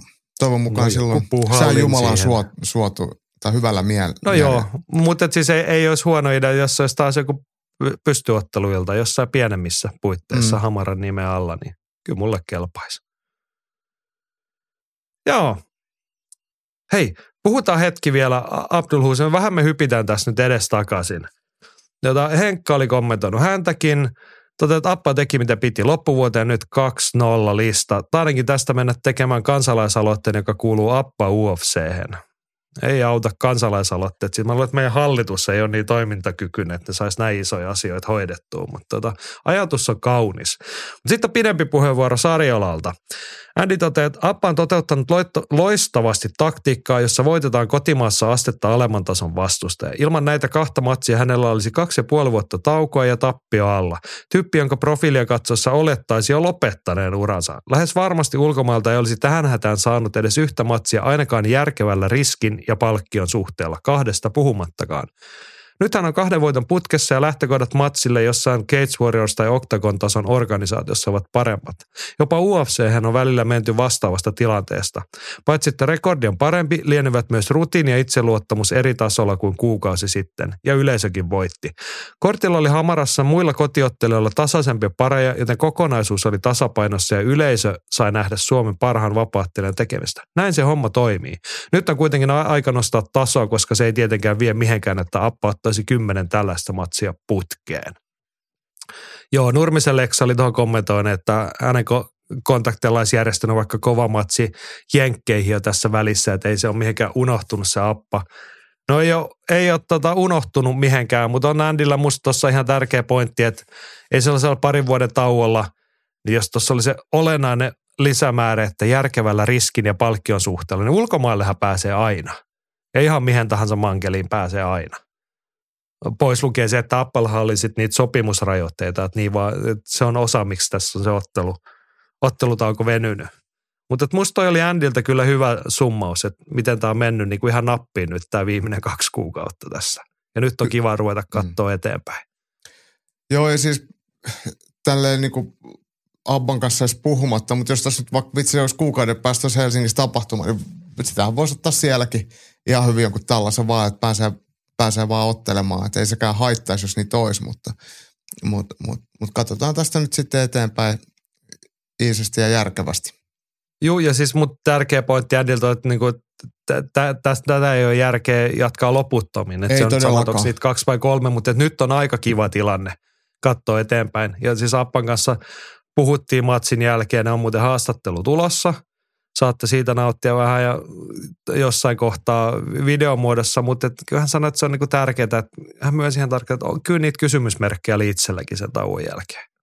Toki nämä on ollut kaksi niinku selkeästi hoitunutta matsia, mutta nyt taas tietää, missä mennään. Ihan eri asia niin katsoo eteenpäin tästä, niin ja on se aika kiva, että ne näyttää ne kaksi ekaa erää lopetusta tuossa, että niin kuin up back, että soittakaa vaan tänne tai me soitellaan teille, että täältä ollaan tulossa. Joo, mutta erittäin suurella mielenkiinnolla odotan, mitä Abdul Hussein vuosi 2024 pitää sisällä. Eikä haittaa yhtään, että jos tuohon nyt sitten loppuvuoteen alkuvuoteen sitten ottaa yhden tällaisen matsin vielä, mutta kova ollaan tulossa. Joo, sitten vielä katsomme eteenpäin koska Hirvosen Matilla oli toinenkin top kolme, että mitä pistää tilaukseen top kolme, siis Hamaran osalta. Kolmantena, jostain voisi kaivaa jonkun pro-naisottelijan, se olisi hyvä lisä. No mulle kelpaisi tässä kohtaa vaikka amatööri-naisottelija, mutta kyllä naisten matseja saisi Suomessa joskus olla. Niin saisi ja sitten sit toi, tavallaan mä saan siinä oikein, että olisi kiva, että olisi joku naisammattilainen, mutta kun ei olisi naisamatöörejä juurikaan, niin, niin sitten – joku tämmöinen niin täysin kokematon otteli ammattilaisena, niin ei mun mielestä palvele. Että, et, et, ehkä tässä voisi ajatella, että, että vaikka Sunny Bramfors, joka tässä nyt sitten on lähdössä amatöörien MM, niin jossain kohtaa voisi sitten olla vaikka, en yhtään ihmettelisi, vaikka ensi vuoden aikana siirtyisi ammattilaiseksi, niin voisi olla sitten vaikka Hamaran vakiokasvo. Kyllä. Kakkosena Ares Amirkani. Nuorukaisesta kun ei ole kyse, niin mielenkiintoista nähdä, miten ura etenee. Sanoisin, että olisi hyvä vakiokasvu Hamaraan. Joo, onko nyt 37 vuotta mittarissa? 38. Niin, mutta siis Makvanin isoveli ja ammattilaisdebyytti lauantaina. Ja vapaatteludebyytti tuli, myöskin. Niin siis vapaatteludebyytti jo kokonaisuudessaan. Eikä se nyt yllättänyt, että vanhempi Amerikaani osasi painia. Hän otti semmoisen – se nyt ihan väkisin makuun, niin vahva positiopainipistevoitto. Että ei se... siinä taivaita räjäytetty, mutta et mä saan ihan oikeasti siinä, että kyllä tuosta kortista kannattaisi pitää kiinni. Niin siis Areshan otteli vähän kuin 15 vuotta sitten vapaattelu, että päällä gaadissa, suljetusgaadissa ja tehtiin sen verran tuomareinosta ylös. Sitä nykyaikaisessa vapaattelussa nähdään tosi vähän, mutta lopulta pääsi sitten moukaroimaan aika hyvät, hyvät pusut. Eikö se kolmatta erää ollut sitten, kun osu haloseen oikein kunnolla, mutta, mutta kyllähän jos, jos kokemusta on nolla minuuttia ennen tätä häkistä, niin kyllähän se näkyy. ihan auttamatta. Joo, ja va- vapaattelureeniä, no mitä tota sitten luonnettiin, että noin vuoden verran Niin, Tampereella reenailtu, niin siihen nähden meni oikein komeasti, mutta mä- mä tykkään tuosta Masan, että oikeasti kannattaisi pitää kiinni ja ottaa, että niin kun ei sieltä mitään ihan valtavaa urakaarta välttämättä ole tulossa. Voi olla, itse haluaa ulkomailta tai muuta, mutta ainakin nyt voisi olla niin kuin yksi tai kaksi matsia hakea sitä kokemusta tosta. Ja taas äh, jo nimi, pelkkä sukunimikin auttaa, mutta et, kyllä hänellä oli siellä tukijoukkoja ja nyt jo ekassa matsissa hyvin äänekkäästi katsomassa, niin kyllä tuommoista ottelia turkulaiset tulisi katsomaan. ihan varmasti. Ja kyllähän nyt tosiaan siellä, niin kuin sanoit, niin nimi vaikuttaa heti, että siellä on ma- maku on kulmassa ja sitten siellä on myös laajasti perhettä ja laajasti kavereita. Että kyllä se lipunmyynnin kannaltakin on hyvä, että et, et, ja siihen, että kuinka pitkälle Ares Amerikaanilla riittää sitten taidot kehittyä, niin sehän nähdään sitten vasta kun tulee enemmän, mutta ei, ei, ihan hyvä lisä just jonnekin turkulaiseen tämmöiseen paikalliseen tapahtumaan. Sitten hei, välikysymys tai huuto. Vastassahan Amerikanilla oli Inge Halonen, joka nimestään huolimatta oli norjalainen, niin Kajalaisen Hetse kysyi, että jos Ares Amerikanin seuraavassa vastustajassa olisi muutakin suomalaista kuin nimi, kuka mielestänne olisi sopiva? Tämähän on aika hankala kysymys, kun tämä oli tosiaan hänen vapaatteludebyyttiinsä. Niin ei siihen oikein niin kuin, tuntuu niin kuin hankalalta ajatukselta, että siihen ottaisi jonkun niin kuin salikisoista kypsyneen kaksikymppisen suomalaisottelija. Ja sitten toisaalta niin kuin ammattilaisena ottelevat suomalaiset välisarjalaiset, niin ne on sitten sitä Suomen kärkipäätä. Ja kokeneita ukkoja suurin osa. Joo. Mitäs siitä, mistä me löydetään semmoinen sopiva vaihtoehto? Ehkä se voi olla sitten Otto Saari. Niin, oliko Otto Saari välisarjalainen? Miten mä Mm. ajattelin, että se oli jos alemmassa painoluokassa. Ei, kyllä ne Tota, 77,6 paino Saari punnituksella. Kyllä mä muistan, kun mä olin Okei. kattoo. No mutta siinä olisi molemmilla Mm. sitten Voitto alla. se ehkä nyt, niin. Ja Hamarassa tuttu nimi. Mm. Joo, make it happen. Kyllä tämä kelpaa meille. Ja sitten siinä ei tule mitään semmoista tason nostoa varsinaisesti, mitään isoa semmoista harppausta. Kyllä mä nyt sanon sitten ihan noilla näytöillä, että jos sieltä laitetaan vaikka joku Niko Aikonen tai joku muu tämmöinen nuori välisarjalainen tai Skuunbeck tai joku tai Ahmala tai kuka vaan, niin ei, ei Ares ei kyllä tässä kohtaa vielä, vielä ainakaan pysy kyydissä. Ei, koska he on vapaaottelijoina niin paljon Mm. mm. kokeneempia, vaikka nuorempia herroja ovat, niin ei se olisi niin kuin mielekästä välttämättä kummallekaan osapuolelle. Mutta hei, Masan top kolme, mitä tilauksia Hamaralle, niin tämä on tää hyvä nosto vielä. Ykkösenä, potkishommat skulaa. Ei ole meikäläisen leipälaji, mutta hitommoista viihdettä tarjoaa. Voisi vöitä ihan harkita. No en tiedä vöistä ja niiden tarpeesta, mutta siis Hamarailta alkoi kahdella pystyottelulla.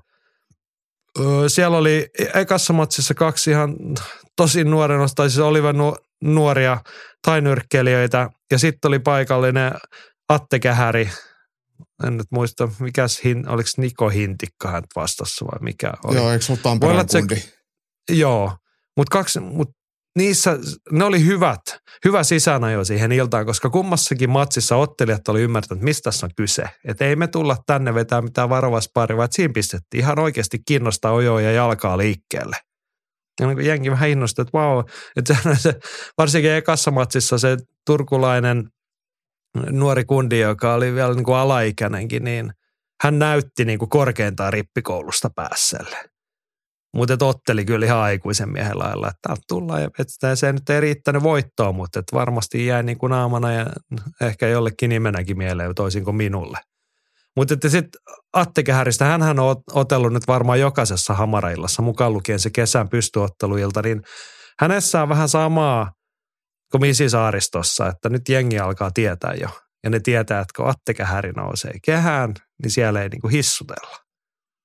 Ja mä väitän, että kun hän saa vielä, en voi sanoa olevani potkunyrkkeily minkään tasoinen asiantuntija, mutta kun Atte saa vähän monipuolisuutta siihen tekemiseen, niin siinä voi tulla aika hyvää tulostakin jo. Mä en nähnyt kumpaakaan näistä, näistä matseista, mutta se, että pitää otella ehdottomasti ilman suojia, ei mitään, eikä mitään niinku semmoista, missä missään panssareissa tai isoissa säärisuojissa, että niinku tainyrkkeilysäännöä periaatteessa tai, tai mitä K1, niin sitä voi sitten katsoa. Nythän Kyllä, kyllä. Mutta se oli to- hyvä Total matsi, se Fight, Kähärin Total matsi. Fight Nighthan tarjoilee samanlaista kattausta. Siellä on vähän enemmän vielä näitä niin tainyrkkeilymatseja ja vaparia sitten Sibeliustalolla. Joo, hetkinen. Se on nyt, no, onko se samana iltana kuin Eitsi? 25. Joo, kyllä, marraskuuta. Joo, on. Joo, Lahessa sillasta. Näin, hei, se Hamarasta. Nyt ollaan pitkään puhuttu siitä. Vielä summaamme Suomi-katsauksesta. Yksi uutinen on viikonloppuna oli maailmalla sitten Jorge Masvidalin Gamebred FCssä. Siellä oli melkein Suomi-väriä Pori Finlandia edustanut Prince McLean otteli siellä paljasnyrkki vapaaottelua ja Masa summaa sen, että Prince McLeanilla oli tylyreissu Mississippiin ja Alex Nicholson käyttäytyi kuin pers läpi. Masa oli Twitterissä tai siis Xssä jakanut linkin. YouTubesta löytyy Gamebredin koko ilta. Se, ei, se oli joku puolisen minuuttia, mitä se kesti. Vai 15 sekuntia? Joo, jotain semmoista. McLean tuli reipas henkisesti ja löi pari kertaa sen verran, että Nicholson huomasi, että matsi on alkanut ja sitten se kääntyi toiseen suuntaan ja loppui siihen. Ja Joo, Nicholson löi sitten niin kuin selvästi tajutonta McLeania tarpeettomasti vielä pari kertaa päälle ja käyttäytyi sitten melko moukkamaisesti eleineen vielä sen päälle siihen. Että se oli vähän tylsää kyllä.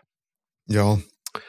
Joo, mutta tästä pääsemme siihen, että tietenkin mä, nyt mä oon edistynyt nyt niin kuin podcast-hostin urallisesti, että mun ei tarvi enää hirvoiselta pyytää, että voitko laittaa sen vuositilaston. Tässä kohtaa mä oon muistanut ottaa se viimeksi talteen, niin nyt mä saisin itse summata siihen Prince McLeanin matsin ja Hamara-matsit ja voimme ottaa Fin MMA vuosikatsauksen, siis ammattilaismatsit suomalaisit. Ja tähän on nyt siis laskettuna mukaan Prince McLean, joka edustaa Poria ja sitten Hamarassakin nähty Rasper Kvanzura, joka ei taida olla Suomen kansalainen, mutta edustaa Finfighters kymiä, niin he on tässä nyt mukana, eikö vaan? Joo, kyllä. Saldo on sen tyyppinen, että kotimaassa oteltu ammattilaisvaparimatsia siis 50 mm, muuten tasan nyt tällä hetkellä. Saldo on sellainen, että 30 voittoa suomalaisille, 16 tappiota, kolme tasuria ja yksi no contest – ja tässähän tähän meni nyt, esimerkiksi Hamara meni silleen, että saatiin listoille seitsemän voittoa ja kolme tappiota, kun siellä oli kolme Suomi-Suomi-matsia, niin niistä ei päästy 50-50 enempää. Mutta et seitsemän kolme suomalaisittain meni Hamarailta, niin se on ihan oikea suhde varmaankin. Ja sitten kun ne kolme tuli tosiaan tappioita suomalaisille, niin. Joo. Sitten ulkomaasaldo, siellä tasan 30 matsia. Sielläkin kahdeksan voittoa, 22 tappioa. Se vähän vetää synkäksi toi Joo. kokonaislukema. Ja yhteenlaskettuna 38 voittoa, 38 tappiota, kolme tasuria ja sitten on se yksi no contest. 50-50. Jep. Ollaanko, niin. Mä mietin, että jos 80 matsista 50 on käyty kotimaassa, niin kyllähän toi pitäisi olla enemmän kuin 50-50. Niin pitäisi. Että toi vetää no, tarpeettoman paljon toi ulkomaiden saldo punaisen puolella ja sitten ehkä ei ihan tarpeeksi paljon kotimaassakaan voitettu. Niin, mutta sitten sit nämä Suomi-Suomi-matsithan sitten kotimaassa, niin nehän sitten niin kasvattaa sitä saldoa ja ne tulee just tähän 50-50 sarakkeeseen, kun tulee aina voittoja häviä. No joo, mutta et, kuten sanottu, niin 7-3 oli Hamadan mm. rekordi. Kyllä siinäkin näytiin neljän matsin verran plussan puolelle. Totta kai, totta kai, totta kai. Joo, mutta tässä on vielä vuotta jälleen, kuten sanottu. Miten se nyt sitten on? Ensi viikolla. On Keitsi, on Total Fight Night, Ville Mankinen Cage Warriorsissa. Ja sitten on semmoinen, sellaisia huomioita vielä, että Massa toteutuu, että Makvan taisi kertoa, että 29. joulukuuta olisi vähän niin kuin matsia. Oktagonilla on tietty silloin myös ilta. Tuhmis myös kertoi, että olisi aika kovan luokan matsia tulossa ensimmäinen joulukuuta – Joo, kovan luokan matsi. Jussi Halonen ottelee Tomas Narkunia vastaan Puolassa. Joo. Mun eka reaktio oli siis, kun me ollaan, taisin jo viimeksi sanoa, Jussi on siellä Puolassa nyt käynyt useamman kerran ja sieltä on nyt aina sitten tullut se ensimmäisen erän keskeytystappi ja lyöty nyrkkiä naamaan, niin se eka fiilis, että nyt ei ole enää hei kivaa. Et Thomas Narkunen, hän on kuitenkin entinen KSV-mestari. Okei, hän ei ole ihan parhaiten vuosiensa vedossa, mutta et, tota, et Jussi Halosen viime aikojen suoritustaso ja ottelukunto ja nyt sitten Tomas Narkunia vastaan, niin onko toi enää mielekästä?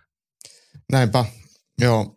No se on varmaan sitten ammatinvalintakysymys tässä kohtaa, että mutta mi, min, minkä siitä teet? jokainen saa itse, itse päättää sitten, että miten uraa ja elämää, elämää vie, mutta mut kai siitä sitten saa, saa vähän meitvurstia leivän päälle tai jotain tämän suuntaista. Niin, toivotaan nyt, että tilipäivää sitten edes kohdallaan. Mutta tota, joo, ja Makvanilla tosiaan hän oli somessa sen itsekin jo kertonut, että 29. joulukuuta vastustajasta ei ole vielä ollut aika mun silmissäni puhetta. Mutta tota, ja mä kävin katsomaan Octagonin sivultakin, niin ei sieltäkään löytynyt. Joo, mutta siis iso pointti siinä, että onhan tässä nyt suomalaisilla sit aikaa kääntää saldoa vielä plusmerkkiseksi ihan reilusti. Toivotaan näin. Sitten annamme puheenvuoron kehälajien kirjavaihtaja Sarjolalle, joka kertoo viime viikonloppuna, oli sellainen homma, että Andy kertoo POK, nykyään POK Bill Firetex, palasi käsivamman aiheuttavalta kahdeksan kuukauden tauolta voitokkaasta. Voitokkaasti. Lumpinilla käydessä ottelussa vastaan asettui 20-vuotias Pakram Lokporpa ja Su Ejan. Onko ylpeä, kun mä osasin lausua? Ja hyvin, se kuulosti ihan taille. Ihan tai-kieleltä melkein samalla rytmilläkin. No niin, Andy kertoi, että Pok hallitsi alkuun, mutta toisessa ja kolmannessa erissä Bakram sai paljon kovia polvia sisään. Ottelun loppupuolella Pok otti uudestaan matsin haltuunsa, kun Bakram väsyi ja tuloksena oli oikeutettu pistevoitto. Erityisen hyvä tässä on se, että nimenomaan kestävyys on ollut Pokin akilleen kantapää, mutta nyt hän oli se, joka jaksoi. Toivottavasti seuraava matsi on Onein brändin alla. Joo, hienoa nähdä, että Pok palasi kehiin ja tietenkin vielä hienompaa, että tuli onnistuminen.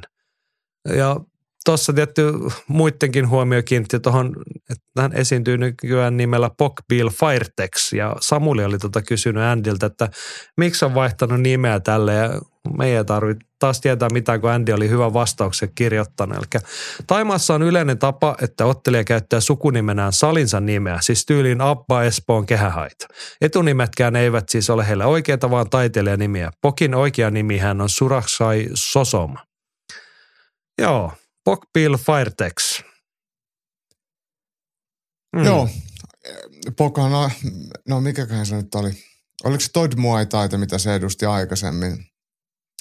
Ja, ja nyt, Joo, nyt sitten Fairtexin, nyt sitten Fairtexin kämpillä Mutta tämähän oli siis, hän ainakin itse tätä somessa julistit niin kuin jonkinmoisena kunniaisena, että ihan kaikki, ei niin tosta vaan, että lyö rahat tiskiin, että mä tuun Firetex nimellä ottelemaan, niin että hän ainakin koki sen kunnia-asiaksi, että hän saa niin kuin esiintyä sillä nimellä.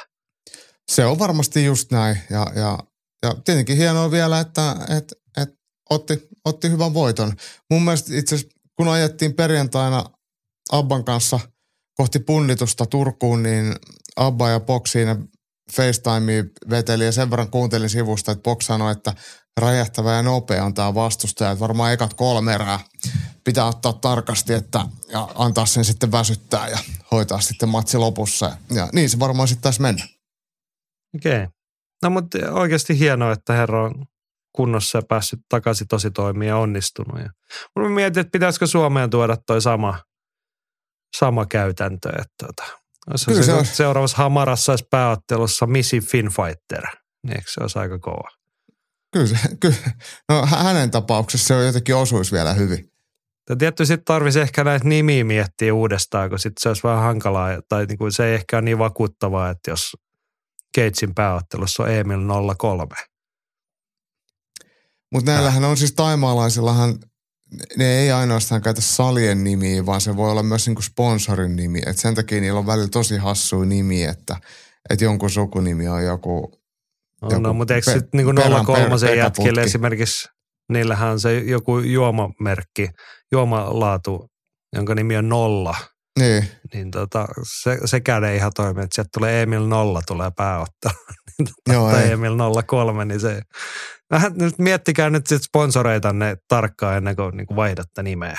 Mutta kyllä, kyllä me lähdetään tukemaan, jos te haluatte tällä linjalla mennä. Mutta tällä jos otan, otan tuosta vielä noista Finfighterista, FFG-ottelusta, niin Rasberg Vantsura, ketä siellä nyt Otto Saarelle hävisi, niin, niin hän olisi sitten Rasberg Finfighter, niin hän, hän ei ehkä ulkoiselta olemukseltaan eikä kielitaidoltaan edusta sitä Finfighter-nimeä niin hyvin, mutta päinvastoin no, se herättäisi hyvin puheenaiheita. Moniarvosta ja mm. moniulotteista Suomea ihan niin. hienosti. Niin, Niin. Saa tehdä, sopii meille. Kuuntelet ylilyöntipodcastia.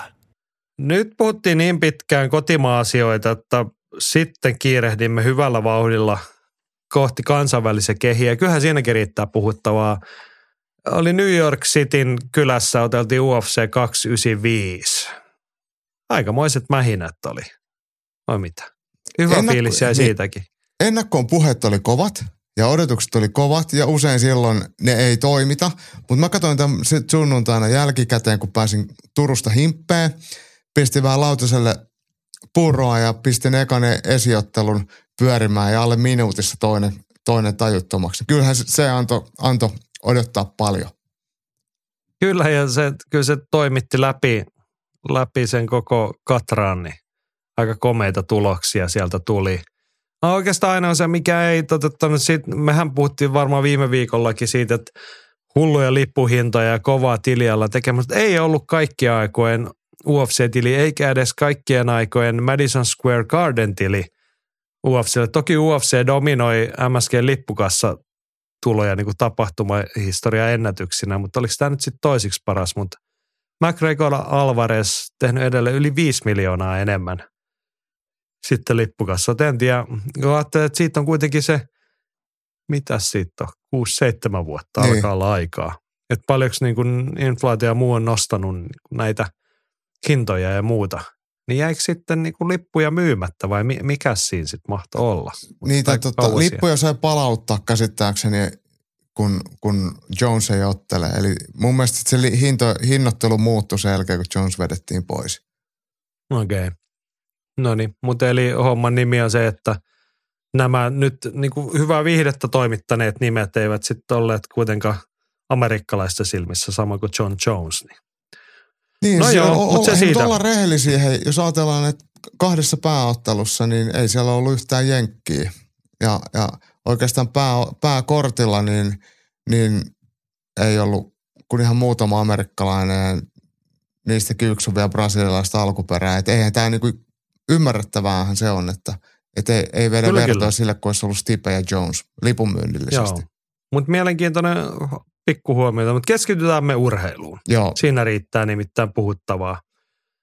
Ja sitten tällä kertaa meillä ei ole UFC Top 3, vaan meillä on UFC Top 4.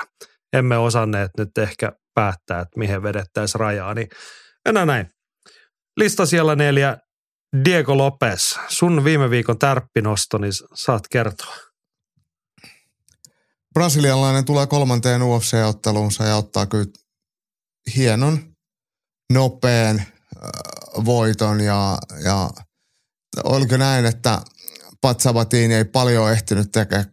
No puolitoista minuuttia se kesti ennen kuin sitten lyönnit nukutti Sabatinin. Ja Lopesa huuteli, että oliko Tag Nastia, että pääottelu ja vaikka Brasiliaan, niin kyllä se kelpaa. Lopes on kyllä, vaikka UFC-debyytissä kärsi tappion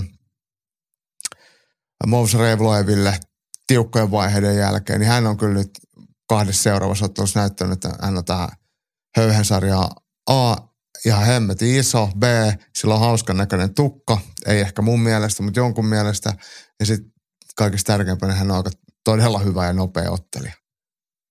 Kyllä. Mä otan kolmossian. Mennään eteenpäin. Pysytään Brasiliassa. Tuolta pääkortilla löytyy aika vakuuttava lopetusvoitto. Jessica Andrade tyrmäsi tai keskeyt, otti keskeytysvoiton Mackenzie Dernistä alta vastaajana. Ja sitten aivan poikkeuksellinen tilanne vapauttelussa ja ennen kaikkea UFC-tasolla. Ennen kuin tuomari tuli väliin, niin Andrade löi neljä kertaa lattiaan McDermott, tai neljännellä kerralla tuomari totesi, että eiköhän tämä nyt riitä. Joo. Kun ei ole mitään luvunlaskuja, niin tota tapahtuu todella harvoin mun mielestä. Se, että sille toisen lattian ja päästät sen ylös, niin se myös syö toiselta äh, semmoista psykologista suorituskykyä. Andras teki sen useampaan otteeseen. Niin se on, se on kyllä, se on raju tekemistä. Ää, tässä ottelun allahan puhuttiin, että molemmat gimmat niin, niin on, on avioeron jälkipuitteissa persaukesi ja Andras sen takia joutunut ottelemaan, ottaa matseja tänä vuonna enemmän kuin koskaan aiemmin. Myös semmoisista lähtökohdista, mitkä ei ole ollut hänelle hyviä, koska rahaa pitäisi saada, että pystyy maksaa asianajille ja Mackenzie Dernille vähän samansuuntaista, niin silleen tämä niinku tuntuu jotenkin karulle, että et, et tämä on se meininki. Ja mun mielestä jossain Twitterissä kommentoitinkin, että, että Andras on ollut pitkän pätkää UFCssä ja on niin, niin varaton, että yhdestä avioerosta ottelupalkkiolla ole selvinnyt, niin se on melkein UFC-vika. Niin, no näinkin voi asia mennä. Tämä oli hänelle vuoden viime, viides matsi. Mm.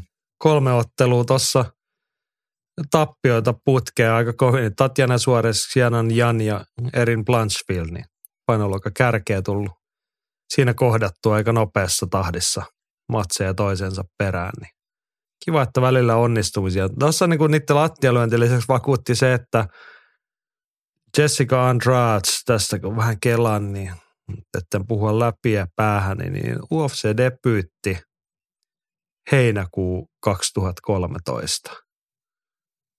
Yli kymmenen vuotta. Ky, niin, kymmenen vuotta. Ja hän on ihan täsmälleen yhtä vakuuttava kuin silloin niin kuin parhaimmillaan. Et hän on vasta 32-vuotias, että ei hän mikään niin kuin vanha, vanha mimmi olekaan sinänsä. Hän on tosi nuorena tullut. Mutta hän painaa sitä samaa grindia edelleen. Mä muistan, mä, mä oon hänen toisen UFC-ottelun silloin Manchesterissa nähnyt, kun hän paikallista Rosie Sextonia koulutti. Ja se oli niin kuin teki melkein pahaa, että nyt lyödään vähän liian kovaa. Että toinen oli ihan väärässä. Ja oli, oli huonot jaot siinä matsissa palloilutermeen. Oliko vielä näin, että se oli vielä 612, kun nyt otellaan vi- 52. On, ei, ei. Silloin kymmenen vuotta mm. sitten silloin oli 135 niin. paunasta. Kääpiösarjassa hän on. Nyt hän ottaa kaksi painoluokkaa alempana. Niin. Ehkä niin kuin lähempänä omaa luontaista kokoa, mutta hän teki aika kovaa jälkeä silloin jo sielläkin. Mutta on se, niin kuin naisottelijaksi on se vakuuttava se hänen lyöntivoimansa ja tekniikkaansa. Mackenzie Dern puolestaan otteli hooposti ja tässä taustalla hänelläkin tosiaan sitten käsittääkseni riitaisa avioero, mutta, mutta myöskin se, että taustatiimi, valmennustiimi on, on, on vaihtunut ja Jason Parilla, joka nimenomaan nyrkkeilyvalmentajana on tullut tunnetuksi ja ollut vastuussa siitä, Mackenzie Dern on näyttänyt aika paljon paremmalle matseissaan, niin hänet on lempattu ja nyt siellä on sitten on kiisukkia ja jotain muita brasilialaisia vissiin siellä sitten pyörii. Niin meno oli kyllä aika laimeeta. Joo, palataan hänestä on kommentti tuon myöhemmin, mutta mennään sitä meidän top 4 nyt läpi. Sä saat sanoa kakkos sijan miehen, koska tämä on sun suosikki. Sä oot hänet alun perin nostanut joka kerta, muistat häntä hehkuttaa. Ranskalainen Beno Saint-Denis, joka Matt Frevolan kahden sotilaan välisessä kamppailussa voitti, tyrmäs yläpotkulla painitilanteen jälkeen, niin Beno Saint-Denis on kyllä hurja, God of War, niin hän yrittää ottelun ensimmäistä sekunnista eteenpäin, niin, niin pistää sut pakettiin. Todella uhkarohkea, todella määrätietoinen, peloton, hurja ottelija ja UFC on haistanut kyllä, että et, et hän on kansan suosikki ja, ja otteet on joka matsissa loistavia. Frevola jäi jalkoihin, ei siinä mitään. Ranskalainen otti nätin voito ja voi olla, että löytyy sitten kevyen saaren rankingista tämän matsin jälkeen. Todella väkevä, mutta se Benoit Santien, hän on oikeasti vähän pelottava mies tällaiseksi ollakseen niin kuin ihan normaali ihmisen näköinen ja kokoinen sille, että sillä laittaa vaatteet päälle. Mutta kun se tulee, hänellähän sisääntulomusiikkina joku legiona, legionalaishymni tai mitä se oli, jotain kuorolaulua sieltä tuli. Niin. Ja sit sä tulet, mä oon God of War ja mä lyön sut hengiltä tyyppisesti. Se oli todella raju se tekeminen taas. Että tota. Joo, siinä on semmoinen ja... reipas frekvenssi kaikessa, että et se, sinne ei mennä Kyllä. himmailemaan, että et otetaan koneesta kaikki tehot irti ihan alusta asti. Mä mietin, että jo hän on nyt lunastunut aika nopeassa tahdissa sen niin kuin oikeutuksen, että mä haluan isompia matseihin ja pitää päästä. Mutta ei välttämättä ole jonoa kyllä niistä tukoista. Joo, tuokaa tänne se saa Deni, että mä voin ihan mielellään ottaa. Niin. Että siellä niinku kärkipääukat kyllä katsoo, en mä toi rankingissa mua alapuolella, en mä tota vastaan suostu ottaa. Tarkistin just vanhaa, mennä... tätä ei päivitettyä kevyen sarjan rankingia, niin Matt Frevola on rankingissa siellä 14, eli eikä se nyt tuohon 15 sakkiin sitten tällä, tällä näytöllä sitten tuu. No alkaisi olla aika kyllä. Mm. Sitten listan kärkeen otamme nimen tai pitkään sympatia, jonka niin kuin asemasta ei nyt sitten tarvi enää niin kuin arvuutella eikä muuta. Miesten raskaan sarjan väliaikainen tuore mestari Aspinalin Tomppa Englannista. Aika väkevä esitys. Ei matsi kauaa ehtinyt vanheta ja Aspinalhan tuossa sanoi, että, että, että kun hän kuuli ottelu, että hän saa matsin, niin ei ollut reenannut yhtään, sitten meni reenaamaan ja heti selkä meni mäsäksi ja ei oikein pystynyt harjoittelemaankaan. Niin, niin periaatteessa kylmiltään mestaruusmatsi ja siitä sitten minuutissa voitto, niin kyllä se kelpaa. Joo. Sanotaan Thomas Spence, hän on paljasti, taisi olla Laura Sankon haastattelussa, hän tosiaan oliko hän niin venäyttänyt selään tätä, että kun hän pari viikkoa tiesi tuosta matsista, niin hän ei käytännössä juurikaan pystynyt reenaamaan. Mutta hän mun mielestä hän sanoi tosi tärkeänä, siis kun sä oot terve, sulla on niin paikakunnassa, sulla on taidot kunnossa, niin sit pitää vaan mennä.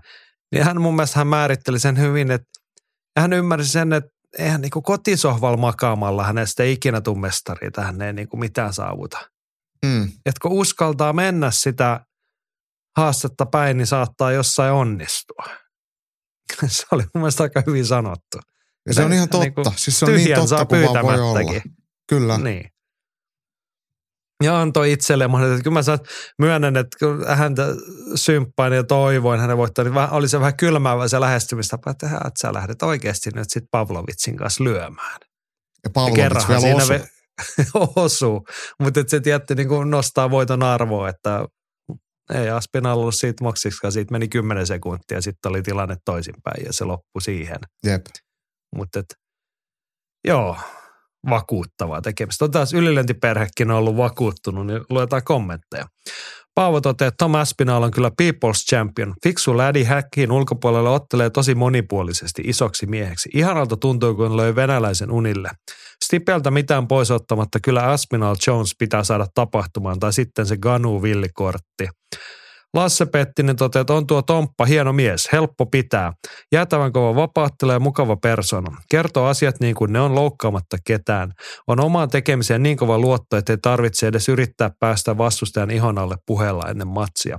Äijä painaa 120 kiloa, mutta liikkuu todella kevyen näköisesti.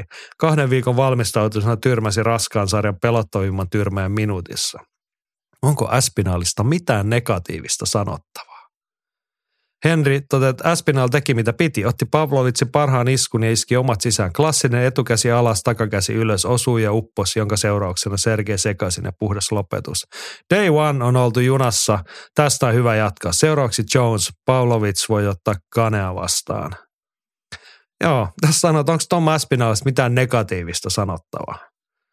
Ei mulla ainakaan tule suoraan mieleen mitään, että, että, että mitä näistä pitäisi sanoa negatiivista. Että hän kyllä aina Eikä käyttäytyy hän, tosiasiallisesti. Niin.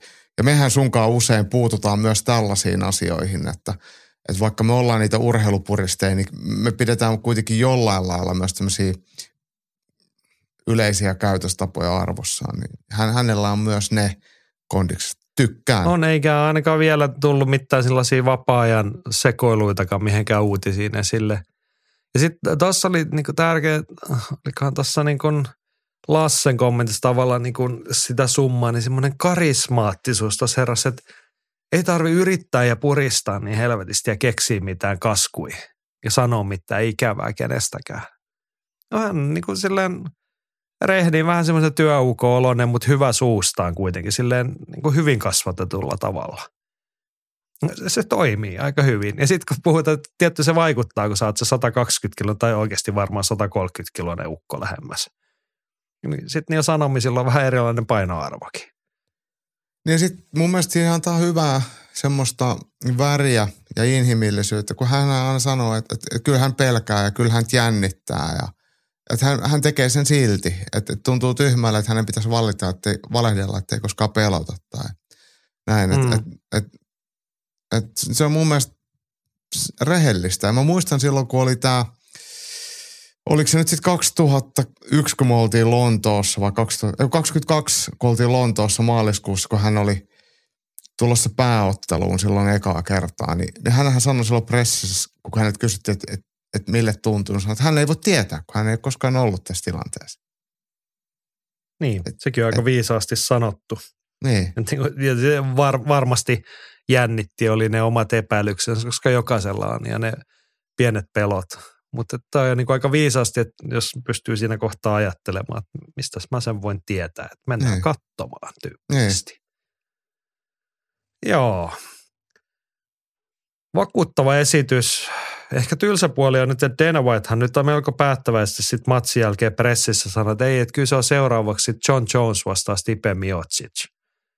Niin John Jones, miten se nyt oli, repes vai irtos rintalihas, mitä siellä tapahtuu? No jotain, joku rintalihasvamma, mikä korjattiin ja oliko se kahdeksan kuukauden Niin, no jos sanotaan, että siitä, niin, niin se on ensi kesänä. Mm. Niin sitten hän ottaa Stipe Miocicin vastaan. Sitten ehkä seuraava kerran joskus ensi vuoden joulukuussa. No onko tämä nyt sitten Aspinaalin tomppa? Voi mennä kotiin, juoda kaljaa ja katsoa jalkapalloa ja ruveta reenaa sitten vuoden päästä. Eihän mm. ainakaan otella kannata ton mestaruutensa kanssa. Jos hänelle ei ole mitään. Siis mun mielestä Stipe Miocicin ei tarvitsisi otella yhtään mitään enää. Hän on näyttänyt, mutta että jos hänelle se jää hyvässä matsissa, niin mä oon valmis hyväksymään, että niin kuin, niin kuin NS ilman näyttöä. Stipe Miocic vastaa Tom Aspinall. Olisi ihan fine. Joo. Vaikka joku muu olisi ehkä ansainnut Miocicia enemmän tässä hetkessä sen näytön paikkansa. Mutta se musta tuntuu tosi paskalta, jos Tom Aspinall ei nyt ottele sit sen takia. Niin. Voi olla, että hän on niin, niin skarppeja, että hän haluaa silti otella. Mutta ei hänen kannata otella. Ei missään ei. nimessä. Muuta kuin, että jos rahaa tarvii, koska kaikkihan ne on persauki siinä UFC-ottelijat. Kyllä. Ja to, toi, toi, olisi kiva itse tietää, että paljon tota, ää, Tompalle tästä tulee liksaa, kun hän on tullut varamiehen, niin sille on varmaan maksettu just. Ne osaa saada sen 60 plus 60. että tota, ei sit varmaan hirveästi niin. tullut. Mut, mut no toi... toisaalta hän tuli kahden viikon varoitusajalla, niin varmaan ne neuvotteluvaltit on kyllä sitten ollut edes niinku, varmaan saanut edes semmoisen semisuotuisan – UFChan sitten ottaa sen, ketä suostuu mm. tulee, mutta et kyllä hänellä varmaan sit noissa tilanteissa tarjotaan sitten järkeviä diilejä. Mutta. Toi äh, Cyril Gahnhan tuolla huuteli, että nythän voisi tulla ottelemaan sua vastaan, niin äh, Tomhan sitten vastasi, että et, et, ei, sähän, että viimeksi kun mä tulin Pariisiin haastaa sua, niin sua ei kiinnostanut, että, että mä en ollut tarpeeksi hyvä, niin sä voit nyt ottaa sitä Charlton Almeidaa vastaan. Että tässä oli Aspinalin sitten vastaus, ja musta, mikä oli tosi hyvä. Ja Aspinal, anteeksi, Charlton Almeida ja Cyril Gahn hyvin voivatkin ottaa toisiaan vastaan. Se on ihan hyvä ottelupari. Joo, Henkkahan tuossa ehdotti, että Pavlovic voisi ottaa Gania vastaan. Lenny Grönfors kommentti, että en usko, että Cyrillillä olisi jakoa Pavlovicin kanssa. Enkä myöskään usko, että John Jones haluaa Aspinalin kanssa häkkiin. Olisi mahtavaa kyllä, jos molemmat toteutuisi. Samuli pohti, että vaikea on tuon illan jälkeen Stipellä tai Jonesilla häkkiin nousta. Stipe ei kyllä voittaisi edes Pavlovicia. Mm. Niin. Ollaan rehellisiä, niin kaikki, siis kukaan ei halua nähdä mitään muuta kuin Aspinall vastaa Jones tai Jones Aspinall. Niin. Vaan, niin kuin, jos niin kuin oikeasti tehtäisiin sitä, mitä Dana White aina uhoi ja sanoi, että no hän tekee ne matsit, mitä kansa haluaa nähdä. Niin kuule Ai, Teena, niin kun ei kukaan Gunnar halua Jones. nähdä Stipe. Niin, esimerkiksi sen. Hänhän muuten lyttäsi jonkun toimittajan siellä pressissä, kun tota joku oli kehdannut kysyä, että eikö nyt voisi niinku, kun siis mikähän ei estä sitä, että tehtäisiin tämmöistä cross-promotionia, että UFC ja PFL, että e-, eikö se nyt voisi olla, että niinku Jones ja Ganu tai jotain tämmöistä, niin hän oli jakanut sen sitten vuoden tyhmin kysymys palkinnon tai jotain muuta siitä lennosta. Joku no. kysyy sen, mitä no, kaikki haluaa tietää. Kysymys. niin, just näin. Mutta kukaan ei oikeasti halua nähdä sitä Jones Miocic-matsia enää tämän jälkeen. Ei niin, ei niin. Joo. Hei, mennään eteenpäin. Siellä oli paljon menestyjä ja voittajia. Yksi mestarikin tässä vielä mainitsi. Meillä oli vähän vaikeuksia. Mietittiin, että no onhan tuossa toi kevyen raskaan sarjamestari Alex Pereira. Hän ei nyt mahtunut jostain syystä meidän top neloseen, mutta kehutaan hän nyt tässä muuten. Ja ylilyöntiperheessä saa puheenvuoro. Petri toteaa, että Alex Pereira on kyllä erikoisukkojen erikoisukko. Mies pärjää yhdellä erityislaatuisella ominaisuudella lajissa, jossa lähtökohtaisesti monipuolisuus on valttia. Pakko tykätä. Neljäs, 14 vuodesta rengasliikkeestä ja alkoholiongelmista kahden eri lajin tuplamestariksi. Hattu päästä.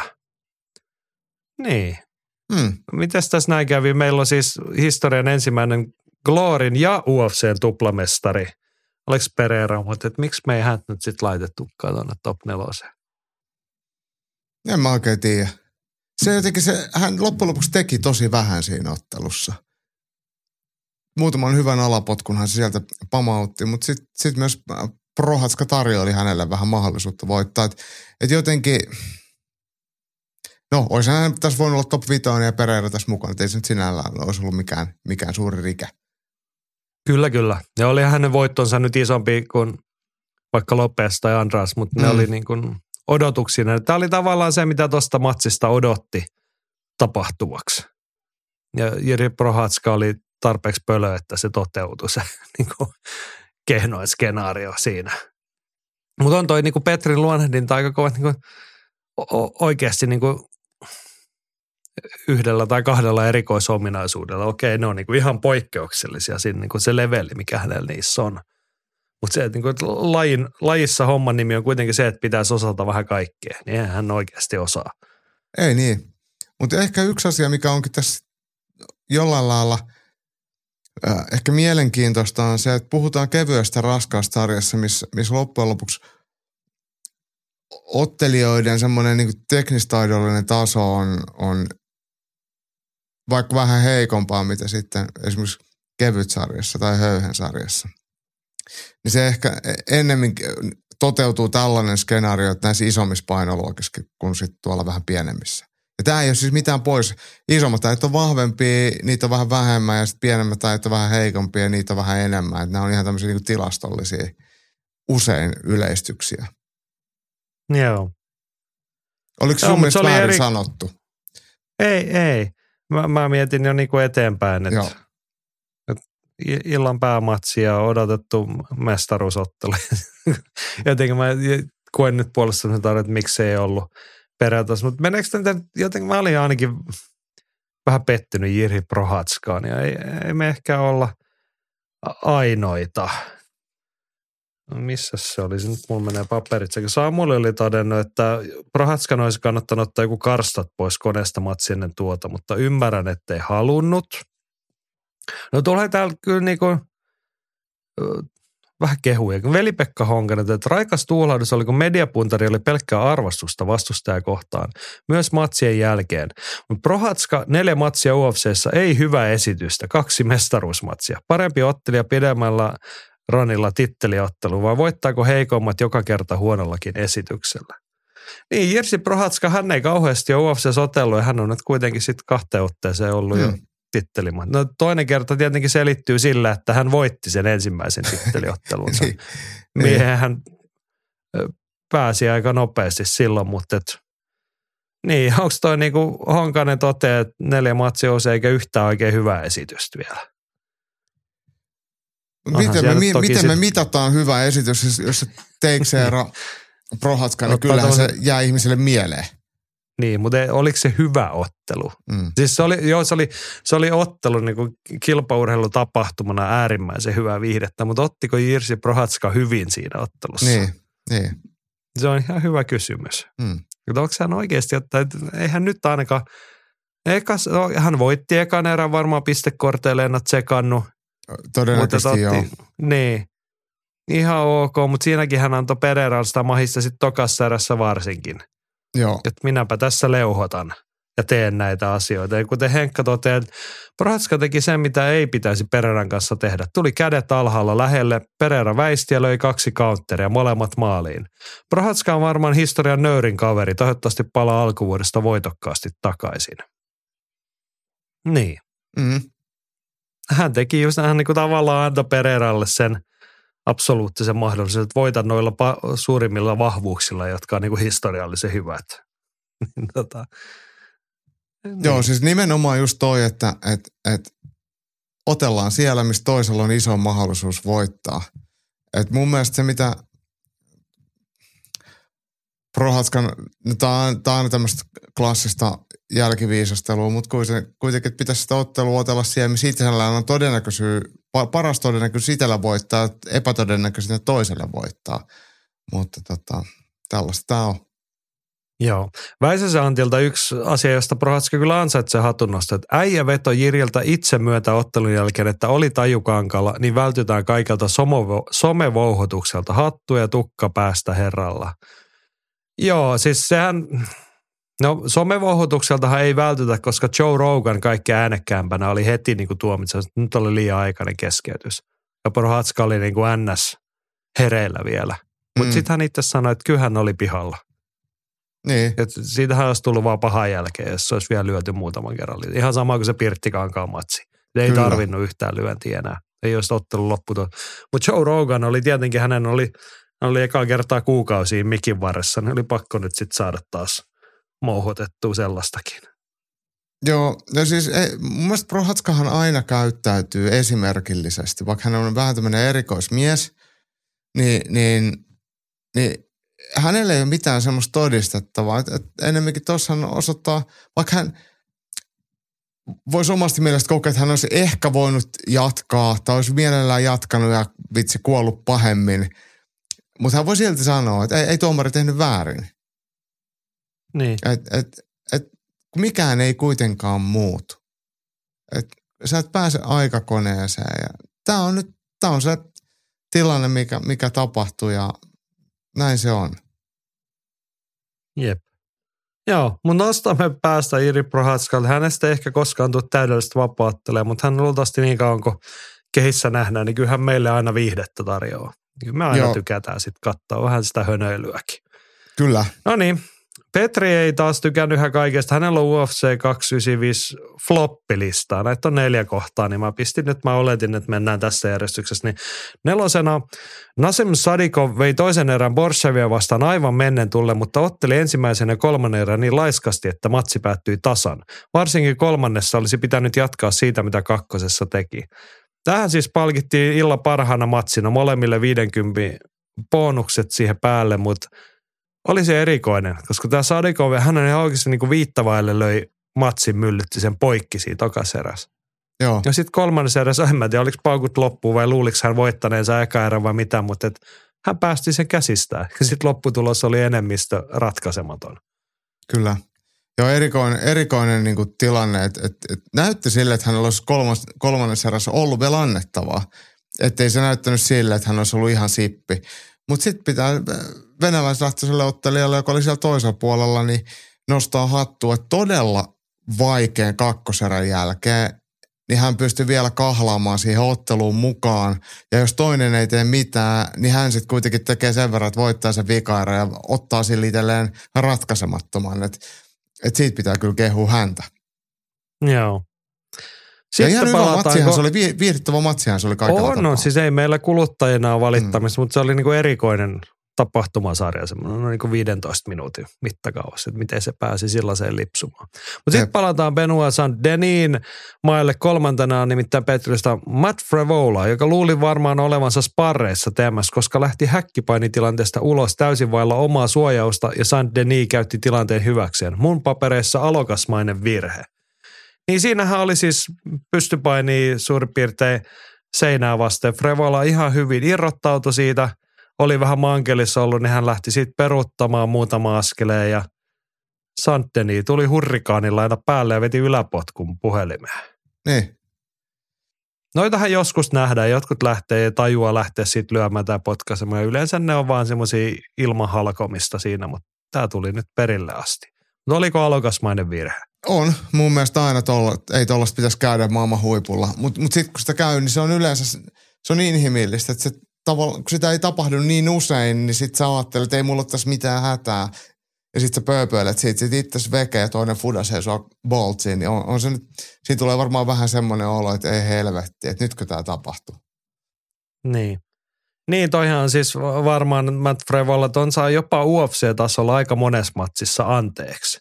Et kun sä, hän teki hyvän irrottautumisen siitä tilanteesta ja otat itsellesi tilan niin kuin pitää, mutta sitten niin aika harvat, niin sä lähdet siitä niin rykäset muutama metri etäisyyttä, niin harvat siinä oikeasti suojaa, jos ollaan rehellisiä. Niin. Mutta vielä, vielä harvemmat tulee sillä intensiteetillä perään, kun saint Denis, että sä et muuten lähde mihinkään. Mm, matsi on vielä käynnissä, niin nyt mä potkasin sua päähän.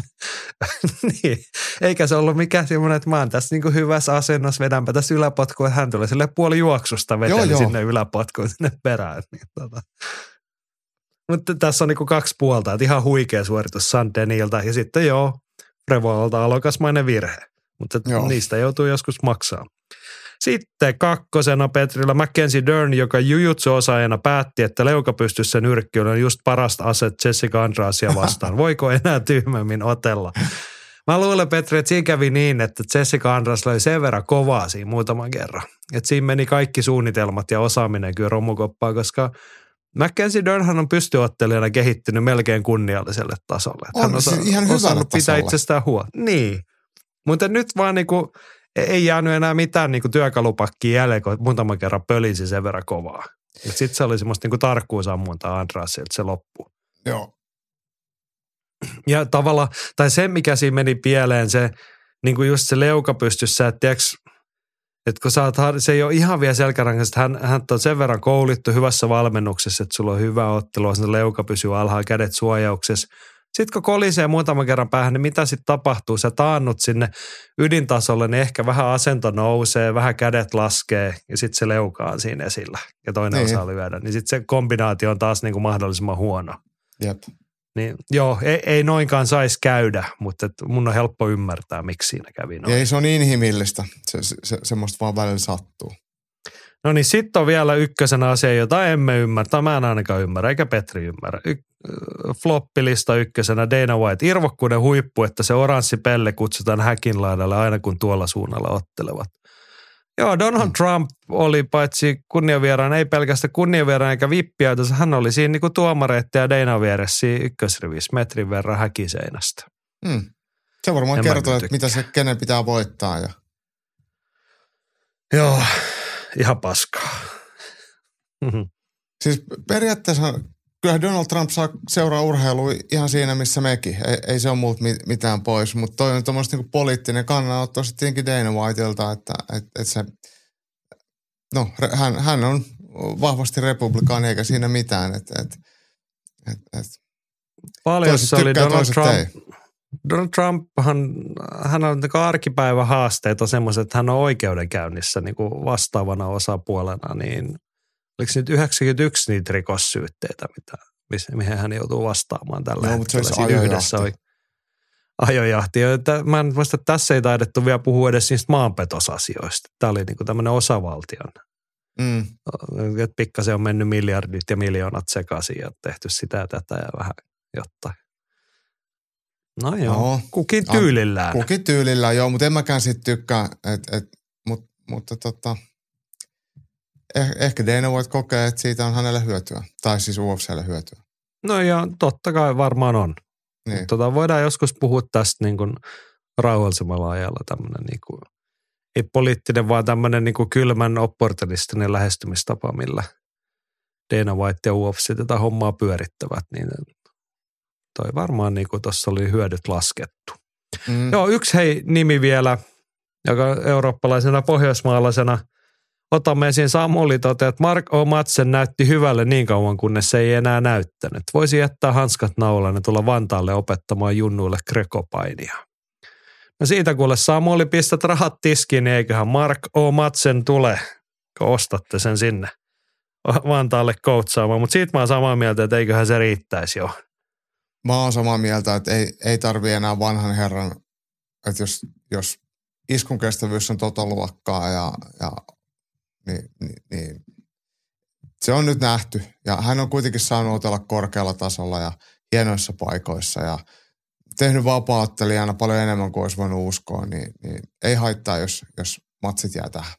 Ja mä luulu, et, tai luulen, että hän on tota, UFC-vapaatteluuraltakin saanut sen, mitä saatavissa on. Että hänellä on oma nimeä kantava salja, mutta hän on äh, luonut vielä niin kuin olympiapainien jälkeen niin kuin uuden uran ja uuden feimin, uuden sukupolven arvostuksen itselleen.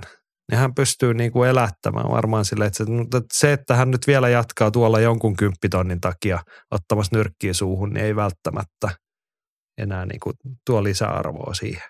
Jep. Joo. Silloin oli UFC 295. Yritti puhuttavaa ja paljon riittää varmaan loppuviikkoa puhuttavaa seuraavan UFC-illan tiimoilta. Nyt me kurkataan meidän postiosioon. Ylilyönti podcast. Kamppailu kansan radio. Ja vielä Kamppailukansan radio. Täällä on tämmöinen ajankohtaisaihe Samulle, että onko Usman Nurmagomedovin dopingkärystä mitään uutta ja heittääkö epäilyksen varjon koko Habibin perinnön ja hänen tiiminsä ylle? Joo, siis viikonlopun uutisia. Bellator-mestari Usman Nurmagomedov oli Kaliforniassa otellessaan kärrynnyt viime kuussa. Hän voitti Brent Primuksen otteluun. Tulos on nyt käännetty Primukselle. Ei vaan no contest, eikö niin? Eikö se silloin mene Primuksen voitoksi, jos tota noin. Toi diskataan. Niin, Totta. no en mä tiedä, ei, ei Joo. ole mitään merkitystä. Tarkempaa tietoa ei vielä sieltä urheilukomissiolta mun mielestä ole tullut, ainakaan julkistettu, mutta Ali Abdallah siis managerina oli tietenkin kiirehtinyt kertomaan, että mistä on kyse. Että ei ole kyse eposta eikä steroidista eikä mistään, vaan että oli lääke, josta Usman ei tiennyt, että siinä on jotain niin kuin kiellettyä ainesosia. Ja sen takia on tullut vain kuuden kuukauden ottelukieltokin, että muutenhan se olisi ollut pitempi alin mukaan. Mutta dopingrike on dopingrike. Eikä tämä nyt mikään varmaan i- iso yllätys ole, että on- onhan Islam Mahashevilla keik, sekin siitä Meldoniumista kärrynyt, että et, et, et, he on ehkä kaikki sydänvikaisia. Unohtaa vaan hakea Mm. niitä poikkeuslupia. Niin. No mites, On onks muuten no contest on vai toi, heitä, no contest Joo, muutettu niin se varmaan on. Mutta heitäksä nyt siis epäilyksen varjon koko Habibin perinnön ja hänen tiiminsä päälle ja suvun kunnia ylle? Sehän riippuu just siitä, että missä otellaan ja miten testataan. Et, et Bellatorhan kuuluu tähän ei mihinkään useiden alaiseen testaukseen. Siellä varmasti roinataan enemmän ja, ja ihan sama kuin PFL oli ihan selkeä doping-ongelma, kun jengi kärrys, niin jos se jotain valvota, niin sitähän voidaan sitten hyödyntää. No niin, eli sä et edes epäile, vaan sä vaan toteat, että näin on. Näin on. Näin on. Mennään tärkeämpiin aiheisiin. Viime viikolla puhuttiin muun muassa Savatesta ja mä siinä ohimennen muistelin, että eikös joku maailmankirjallisuuden merkkihahmo ollut sellainen, että oli niinku, esitteli Savate-taitoja ja sehän toki löytyy. Se on tietenkin totta kai Sarjala Antti osas huomattaa kuka se on. Niin se on Teofilus Tuhatkauno. Mm. Kaikkihan tietää kuka on Teofilus Tuhatkauno. Mäkin tiesin. Joo, Tintti-albumien klassinen äh, hajamielinen professori varmaan. Hän on sen niin malliesimerkki siitä. Mm. Mutta hie, hieno hahmo maailmankirjallisuudessa. Lukekaa Tintti-albumeita, niin tiedätte tällaisenkin. Mutta tämä oli hienoa, että koska se jäi mua vähän vaivaamaan, mä millään saanut päähäni silloin, mutta tämä pelasti mut tässäkin.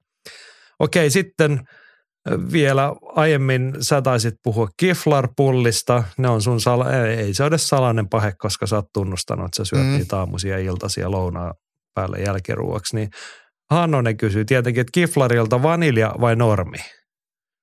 Tietenkin se on normi. Et vaikka vanilja on ihan Miten niin ok, mutta tietenkin? kyllä, kyllä se niinku, mun mielestä niinku peruspulla, tai tämmöinen korvapuusti, niin se on korvapuusti. Ainoa semmoinen, mikä mulle tulee mieleen, joku voisi kuvitella, että Nutella, mi- mistä mä tykkään myös suuresti, kun on tämmöinen terveysintoilija, että jotkut Nutella-pullat on niinku hyviä, kyllä mä niitäkin pystyn syömään, mutta semmoinen, missä on pistaansipähkinää, semmoinen korvapuusti, niin se on aika hyvää. Se, mä en tiedä, mi- mikä siinä on, mutta se on jotenkin kelpo. Joo, siis nimenomaan niin kuin pähkinä pähkinä, eikä semmoista niin prosessoitua, vaan niin kuin pähkinän palasia. Niin, Niin, niin. pähkinä ihan pähkinänä hyvää, mutta sitten esimerkiksi jäätelössä se ei enää toimi semmoisena tahnana niin hyvin. Kyllä, hyvä Joo. pistasi jätski on hyvä. No kaikki jätski on keskimäärin Mm. hyvää, mutta ei se ole niin hyvää. Joo, mutta siis musta tuossa oli niinku tärkeä oli toi määrittely, että kyllä hyvä kunnon pulla on pullaa. Niin kuin Joo, suomalainen ihminen, että peruskorvapuusti, Ei sen parempaa. Et ei siihen, siis minäkin, mä, mähän tykkään vaniljasta ja mulla on tässä termosmukissa vaniljateetä esimerkiksi tällä hetkellä hörpin tässä samalla, että ääni kulkee, mutta kyllä kun pullaa ruvetaan syömään, niin ei siihen vaniljaa tarvita mihinkään. Ei, mustaa kahvia kyllä. Mä oon kyllä toisaalta siis giflarit menee, kun niissä on tarpeeksi sokeria ja rasvaa, mutta eihän ne nyt niinku pullana oikeasti hyvää ole. Ei olekaan, ei. Siis eihän ne todellakaan ole niinku mikään korvapuustien eliitti, mutta kyllä se on tommonen niinku hyvä hätänälkään, että sä voit ostaa Giflar-paketin mistä vaan ja vetää sen kerralla naamariin. Ja, Niin. ja sit, sit, Eli aamupalaksi, iltapalaksi Mm. ennen jälkeen ja treenin jälkeen. niin. Kiflaria pataa. Joo, näin saatiin tämäkin selväksi. Mutta sitten on Jimillä on vielä toinenkin tärkeä asia. Hän on nyt innostunut laittaa meille näitä sana-asso, sana-assosiaatioita. Mä luulen, että niinku tässä kun kahdeksatta vuotta tehdään tota, noin ylilöintipodcasti, niin tästä tulee luultavasti tämmöinen ominaisuus, mitä me tehdään viikosta toiseen jatkossa. Oletko valmiina? Minä hyviä. kerron. On. Mä kerron, sä sanot, mitä tulee nopeasti mieleen ja lyhyesti. Onko? Joo, Hyvinvointivalmentaja. no se on some. Okei. Haluatko perustella?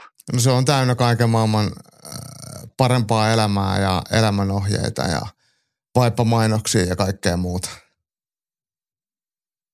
En, enkä siis tuomitse. Se on ihan oma, oma genrensä. Mä en ehkä kuulu asiakaskuntaan. Joo. Ehkä on parempi, että me ei sanota tästä mitään sen enempää. Vaan? Ei siis, se No. on, hy- hyvinvointi on tärkeä osa elämää, ei siinä mitään. Jos joku sitä valmentaa, On. niin se on ihan arvokasta työtä. Kyllä, kyllä. Joo, tämä oli hyvin määritelty. Seuraavana Gogo Plaatta. Toni Tauru, Niin, missä matsissa hän sellaisen otti? no eikö se voittanut Cage Warriors mestaruuden sillä? Muistako väärin? Oliko se siinä? Mutta joo, siis mä muistan vaan, että voitti jonkun matsin. Se on todella harvinaista. Äärimmäisen harvinaista. Mun mielestä oli joku Cage koko Warriors mas- plaatta on se, missä on niinku jalkakoukussa, kurkun, kun se jalka Joo. menee kurkun alle ja sitten sä vedät, käsi on siellä niinku päällä ja Joo. niinku väliin rutistetaan.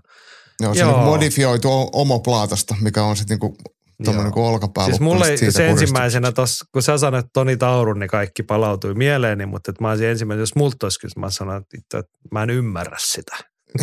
Joku, joku saa tehtyä tollasia, mutta tota, kyllä mä sit, nyt kun tässä kattelee, niin onhan tässä niinku klassikkotapaus, että tietenkin Nick Diaz voitti Takanori Gomin koko Mm. plaatalla. En olisi muistanut. Ei minäkään, mutta tässä onneksi meillä on tämä internet tässä, nyt mä voin niinku, emme huijaa, katson tässä jälkikäteen. Seuraavana mennään vähän kamppailulle ja ulkopuolelle luullakseni. Miki Liukkonen. No ei, hän on tämä edesmennyt kirjailija, runoilija, mutta mä en hänen tuotantoa kyllä tunne, tunne yhtään, mutta jos sen ihan nyt väärin ole antanut itse, itseni ymmärtää, niin, niin hänelläkin vissiin taisi olla sitten mielenterveyden tai oman jaksamisensa kanssa haasteita, mikä on tosi surullista.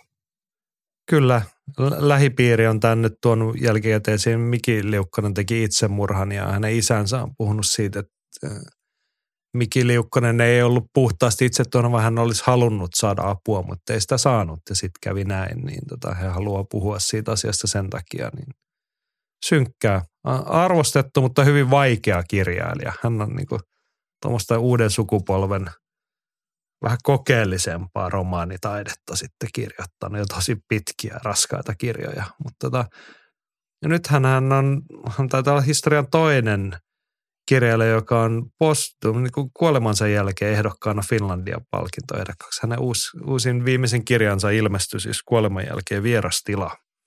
Jos olette kiinnostunut, niin käykääpä lukemassa.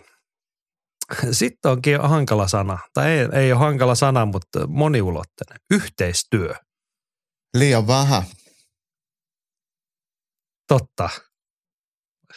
Joo, toi pätee siis, mun kokemuksen toi pätee siis suomalaisen kamppailuurheiluun, se pätee kaikkeen urheiluun, missä itse olen vaikuttanut tai mitä arjessa näen, niin se on just noin.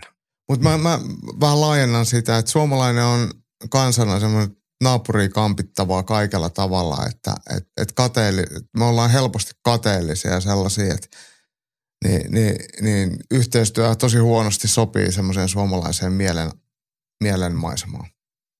Joo. On täytyy sanoa, että lämmitti mieltä tuossa, kun oli toi viikonloppu Turussa, niin No näin Olli Santalahti itsekin tätä kehu, mutta oli siis noin Uumajan miehet Ruotsista, Ante Stool ja hänen suojattiin. Se olivat Turussa reenaamassa. Perjantaina oli Omran Shaban ja Mehis ja Lintula Henkka. He oli Turussa, oli, oliko se Espoostakin sitten? Oli väkeä. Joo, niin lauantaina, joo. Tur- niin. Niin siitä tuli semmoinen fiilis, no joo, tätä lisää. Mm. Toki se saisi olla niinku, niinku arkipäiväisempää vielä, ettei silleen niinku tarvitsisi edes noterata, että se olisi aina, kun jostain menee tai kuulee, niin jossain on joku aina tekemässä yhteistyötä. No joo, vielä muutama sana Kevyt viikko. No mulla se on ainakin joka viikko. Niin sä oot treenannut niin paljon jo kovia viikkoja, että sun ei tarvi enää kevyttä viikkoa ottaa. Ei kun raskaita viikkoja ei tarvi ottaa, mutta mut, vähän sama kuin lämmittely, että Merosen ripa on antanut mulle luvan, että ei tarvi enää lämmitellä, että mä oon lämmitellyt jo tarpeeksi. Ja, se on just näin. Mutta siis tärkeä, vakavasti puhuen tärkeä asia. On. Mä oon tota, koittanut opetella ja paljon tätä omissa junnojen kanssakin, tota, kun alkaa olla sen ikäisiä nuoria, että niiden, ta, niiden kanssa täytyy tehdä kovia viikkoja.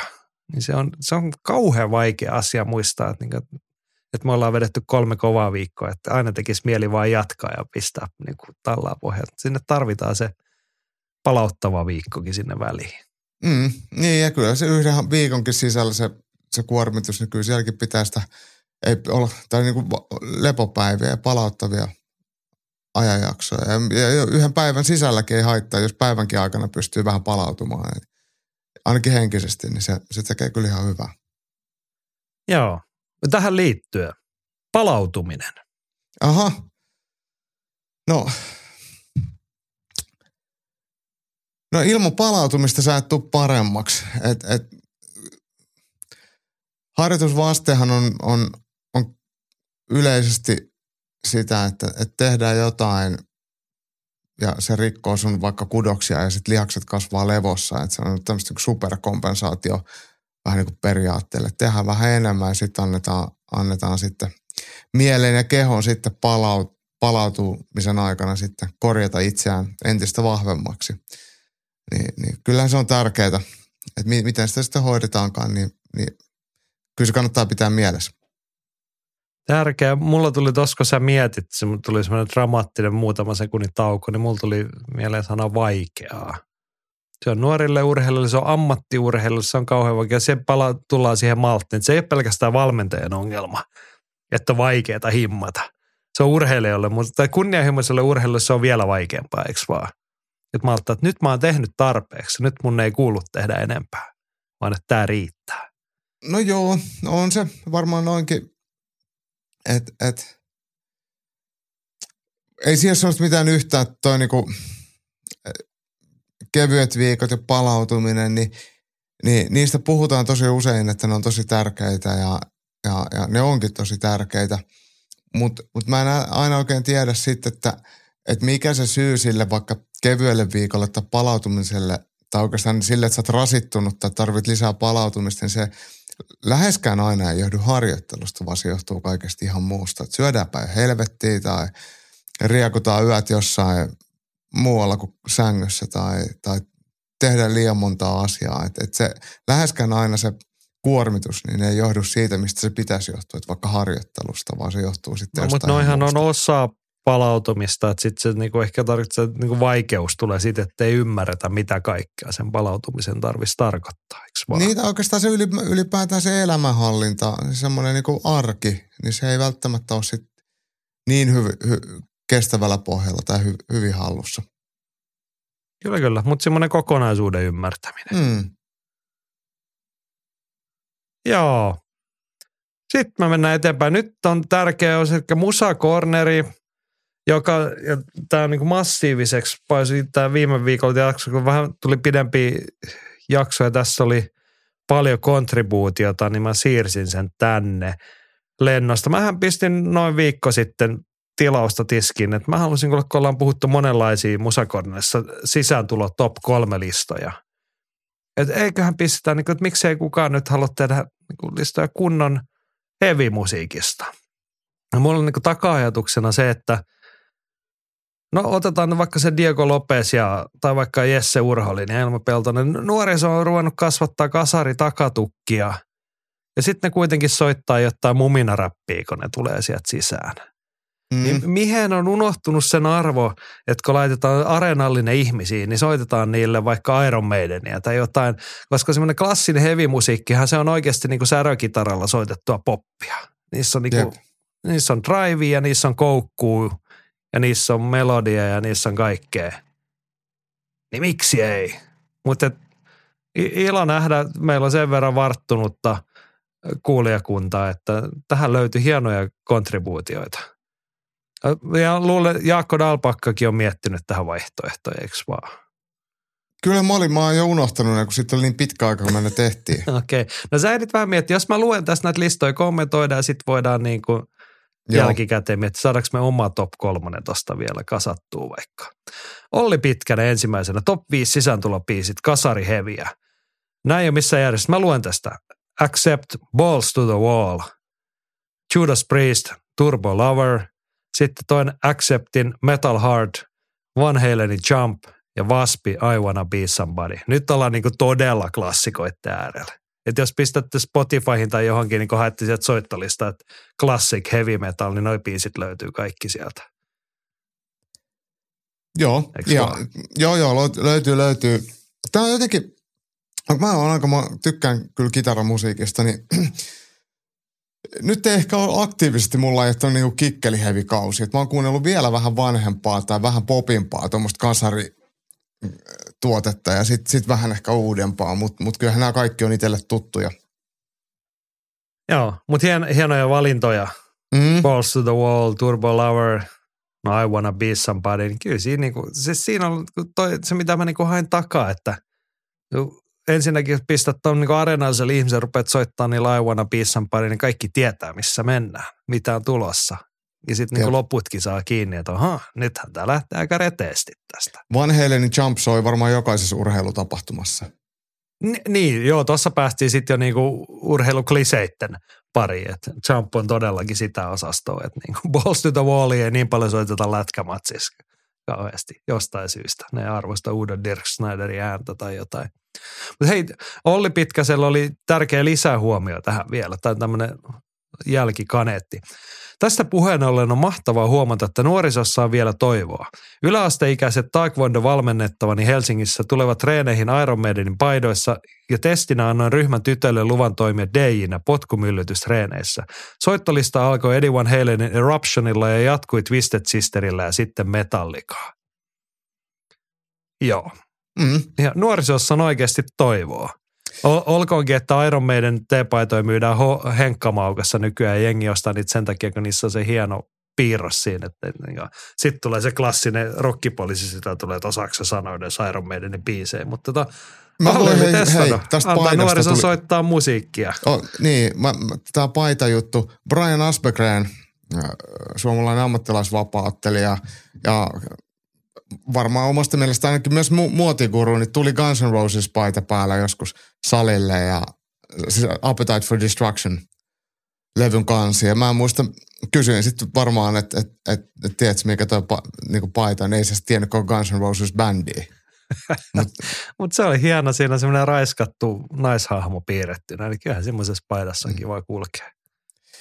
Se, joo, siis, mutta hieno paita ja, ja on, on. hieno orkesteri, että et, et kiva, että edustaa. Mutta mä en aina oikein tiedä, että onko nuorisossa oikeasti toivoa. Et nykyisin nostetaan tosi helposti kyllä kaikki asiat tietämättä, mitä ne edes on. Joo, joo. Tämä klassinen Nirvana paita ihan myyty varmaan miljardeja. Maailmassa mm. aika harva nuorisosta sitten niinku tietää Nirvanaa kauhean pitkälle. Mutta on aika kova, että jos Olli on antanut niinku teinien pistää niin omat musat soimaan reeneissä, niin sieltä on tullut Eddie Van Halen ja Eruption, tiedätkö, Jep. kitaratilutus. Joo. Kovaa settiä. Joo. No niin, sitten lisää, hei, Roope Harjaluoma teki kanssa. Kasari hevi sisääntulopiisejä. Tässä on oma ko- top kolme. Accept Balls to the Walls taas. Germani heviä, jonka murskava riffi ja uudon kähinä kertoo kaikille, että tänne ei tultu leikkimään. Näinhän se on. Mm. Kakkosena Halloween Right the Sky. Intron torven töräykset luovat juhlallisen tunnelman ja sitten lähtee paahto 200 kilometriä tunnissa. Jos tämän soittaa, pitää matsissakin olla tempoa. Just näin. Paitsi Halloweenilla on kyllä vieläkin parempi biisi. I Want Out olisi kyllä aika kova kanssa. Sitten ykkösenä, tämä on tämmöinen vähän puhuttu, mutta ilmiselvä valinta. Manowar, mikä tahansa biisi. Tarviiko muka perustella? Maailman paras bändi, Soturi Musaa. Niin. Manovaarin arvostushan on, on, on silleen, tai siis kertoo jotain, että on kuitenkin olemassa Manovar-tervehdys. Että et, et se kertoo siitä, että et, et ollaan tosissaan. Et Manovarhan on niin larppaa larppaaja kamaa kyllä. Et se on niin. kovin, kovinta shittiä ikinä. Joo. Niin mä mietin, että tota, mä joskus ehdotin, että jos Benoit Sunday on God of War, niin hänen maanainsa Manon Fiorot, niin hänen lempinimensä pitäisi olla Man of War tai Manon War. Mm. Mutta tota, niin siis aasinsiltana tässä se, että niinku sit kun sä oot tarpeeksi kova jätkä niin kuin Benoit Saint-Denis, niin sit sä pistät kuorolauluun legionalaisten hymni soimaan ja tuut sillä. Niin kuin Fedorkin olla vähän lar- ortodoksimusiikkia. Niin, mutta pitääkö niinku, pitääkö sitten olla vähän larppaa ja täytyy soittaa manovaria, että kattokaa, että mä oon tarpeeksi kova jätkä. Varmaan. Other bands play, Manowar kills. Joo, Mä oikein tiedä, mitä tuohon sanoa. Mielenkiintoista, että Accepting Balls to the Wall on kahteen kertaan nyt kahdella listalla. Mutta se on, se on kyllä kasariheviä tiukimmillaan. Ehkä niin kuin jenkeille putoa silleen, mutta eurooppalaiset, tietty saksalaista soturikansaa ovat tulleet kuunnelleeksi. Jep. Joo, sitten meillä on tietenkin listamestari Andres Pass, joka on tehnyt oman listansa. Tämä on top 5 Andres totesi, että perusheviä pyydettiin sisääntuloihin. Ajattelin, että laitan vähän ilmeisiä ja ei niin ilmeisiä, joten tässä top 5. Vitosana Dragon Force, Through the Fire and Flames. Viime vuosien ehkä kuuluisin ränkytys. Herman Lee, joka toimii kitaristina yhteydessä, harrastaa myös BJJtä, joten sopii aiheeseen hienosti. Joo, siis oli tyylikäs niin kuin sisällöllisesti toimiva biisi. Mä ehkä hain niin semmoisia – niin oikein kasarikas. Jos mä pistän Dragon Forcea soimaan, niin suurin osa jengistä ei tiedä mitä. Sitten pitää niin oikeasti päästä sisään. Että okei, onpa kovaa tilutusta. Mutta Dragon, Mut Dragon Force Siis niin tämähän oli niin. siinä Guitar Hero pelissä tietyllä lailla kyllä niin kuin sit no joo, monelle totta, tuttu.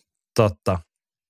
Sitten Acceptista seuraava askel on nelosena Udo in the Darkness. Palladin alku, mutta kun soolo lähtee, niin nousee karvat pystyyn väkisin. Todella upea klassikko, jota ei kuulu missään muualla kuin alan kapakoissa. Joo. Joo. Ei se mitään. Palladi on aina rohkea valinta sitten niin päähänlyönti. Tai tuommoinen, no ei se ole paljon, mutta se al- alku on semmoinen hima, että sitten täytyy olla niin kuin karismaattinen sisääntulo muuten.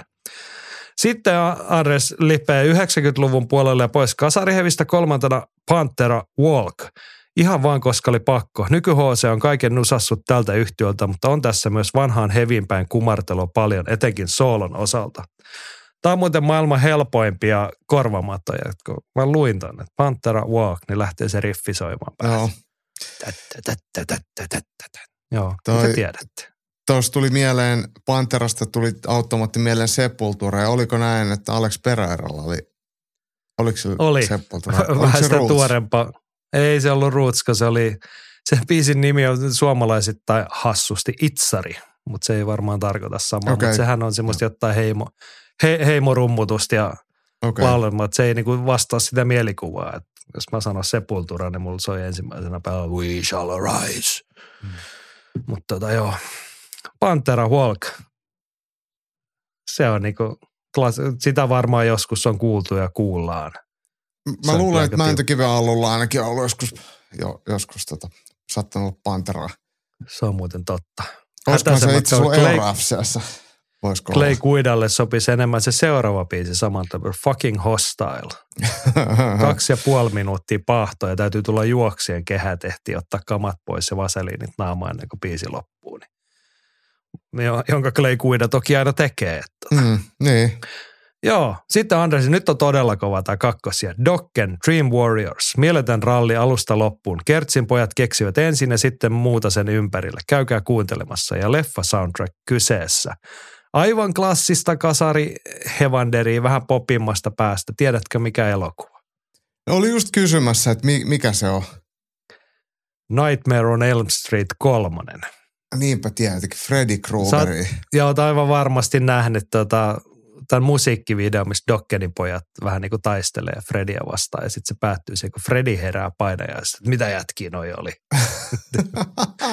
en muistanut yhtään. Oh, mutta hieno biisi. Tämmöistä melodista kasariheviä. On tämä hieno tämä ykkösehdotus. Iron Maiden, Hallowed Be Thy Name. Tarviiko mitään lisätä? Täydellinen heavy-klassikko, mihin ei tarvitse lisätä eikä poistaa mitään. Dickinson ja kumppanit pistää parastaan. Upea biisi. Mä sanon vaan niin kommenttina, että tämä vaatii niin kotikehän ottelija, koska tähän kuusi, kuusi ja puoli minuuttia pitkä biisi. Ja ensimmäinen minuutti on vaan, että sun pitää niin saada niin promootiot lupaa, että sä saat minuutin seistä siellä varjoissa ja antaa ihmisten hautua siinä introssa. Ja odotella. niin, että nostatus tulee siellä kuuden minuutin jälkeen sitten vasta, tai kuuden ja puolen minuutin kohdalla, niin täytyy tehdä semmoista aika rauhallista draaman kaarta siinä. Mutta Iron Maiden. Tässähän on nyt tullut kolme ihmisen listalla. Täällä on vähän Accepti, Judas Priest oli mainittu, Iron Maiden ja tämmöistä. Niin tätä, miksei tätä on niin enemmän? Vai onko mä vaan niin liian vanha tähän kaikkeen taas? En mä tiedä, siis ehkä nyt ei se kaikista kovin aika just kasarihevelle. Nythän tulee tosi paljon modernia tuommoista aika vaativaa tilulilu kitarointia ja se, sellaista rummutusta, missä ei tahdo edes korvat pysyä perässä. Et, et, et, ehkä toi tulee jossain kohtaa takaisin. Niin, mutta yksinkertaisempi on kauniimpaa mm. tässä tapauksessa. Joo, mutta mitäs meidän oma tehäks me, löytyykö vielä niin kuin, mä tiedän, sä pohdit ja sä heittelit jotain nimiä mulle viime viikolla. Muistuuko niistä nyt jotain mm. mieleen? No tietenkin mähän sanoin Metallica pitää kasarilta ottaa joku Master of Puppets esimerkiksi. Et, et, et se on ihan... Et semmoinen kuuden minuutin huumeriippuvuustykitys, niin se niin. luo niin hyvä fiiliksi areenalle kyllä. Niin, niin. Mä joskus, tiedätkö, No, puhutaan metallikasta. Siis Master of Puppets on se ilmeinen. Ja siis kun, vähän, kun junnuja valmentaa, niin palolijoukkueessahan normaali kaava on nykyään se, että niillä on aina ne omat kannettavat boomboxit tai partyboxit mukana. Soitetaan, soitetaan rockia. Poikien joukkueessa pojat sitten oli niinku, ne aikansa soitti aina Master of Puppetsia ennen jalkapalloottelu. Sitten mun oli kauden viimeisessä pelissä pakko puuttua tähän. Tämä on ihan hyvä biisi, mutta teillä on se ongelma, että kun tämä ei ole tämän levyn paras kappale ja sitten se kertoo tuollaisesta aiheesta. Niin tiedätkö mikä se oikeasti pitäisi olla? No jos se siltä on niin tietenkin Orion. Ei, vaan Damage Incorporated, mm. viimeinen biisi. Vähän niin kuin sahata sitä halkoa ja sitten lähtee ja sitten tykitetään ja suuren lyyrikon James Hetfieldin sanoi se huipentus, että fuck it all and fucking no regrets. Mm. Eikö sillä asenteella pidä niin kuin matsiin lähteä? No se on ihan hyvä. Se on ihan hyvä. Oh, no, tämä soitin heille sitten kerran, että niin ottakaa, niin kerätkää ittenne, että joku roti tähän touhuun. No niin, Metallica, joo, mitä muuta? No Iron Maiden ylipäätään niin on, on kyllä tosi hyvä. Et sieltä löytyy hirveästi kaikkea. Ja, ja mä muistin mistä biiseistä me puhuttiin silloin, mutta sitten mä kuulin uudempaakin Iron Maidenin viikonlopun aikana. Jostain soittolistalta tuli tuli tämä Fear of the Dark, josta oli joku live-versio Helsingissäkin nauhoitettu joskus Ysäriltä. Se on vähän ehkä liian uutta, mutta onhan sieltä kaikenlaista helmeä. Niin, Iron Maiden, että voisi valita melkein, mitä tuo oli ihan hieno, tämä Andreksen nosto, vähän haastava biisi, mutta tota, helpommasta päästä. Mä mietin, niin kuin mikä sopisi semmoiseen vapaattelun hybrikseen, niin Flight of Icarus. Mm. Hienoa nostatus musiikista, melodiaa ja sitten se niin kuin story, että tässä nyt lennetään aurinkoon ja joko mennään liian lähelle tai ei. Että sulaako siivet. Musta siinä olisi niinku semmoinen ihana. Et se ei ole semmoista, se ei ole sitä Manovar-koulukuntaa. Että täältä tullaan, olla iso jätki. Saako ajatuksesta kiinni? Joo, joo, joo, joo. Kyllä Judas Priest on ihan olennaista, mutta mulla on yksi, mikä siis tästä on nyt jotenkin kokonaan jäänyt niin kuin kaikkia aikoja paras hevisolisti esimerkiksi sivuun kokonaan. Eli kuka hän on? Ronnie James Dio. Mm. Heavy-kääpiö. Ja sitten ihan niinku yksittäinen biisi, Dion ekalevyn eka biisi, Stand Up and Shout. Joo. Siitä kun pistetään vähän riffiä ja vähän huudetaan ja lauletaan komesti, niin kyllä siinä sitten toissa kinkeritti ja tunnelma päällä. No niin, mutta me saatiin suurin piirtein top kolme tai jotain, ainakin ehdotukset ja aiheet sinne kasa itsekin. Tämä on aihe, josta voidaan puhua vaikka viikkoja, voidaan puhua ensi viikolla, että pistäkää lisää, jos on vastalauseita tai parempia ehdotuksia. Hei, meillä pitäisi sit- olla oikeasti tuommoinen tota, Spotify-soittolista, mikä elää. Semmoinen, mitä voi jakaa. Ja siellä saa aina niinku, vi, niin, niinku viikon. Mihin tarkoitukseen? Onko se, niinku, siis on, onko se niinku treenimusalista vai mitä?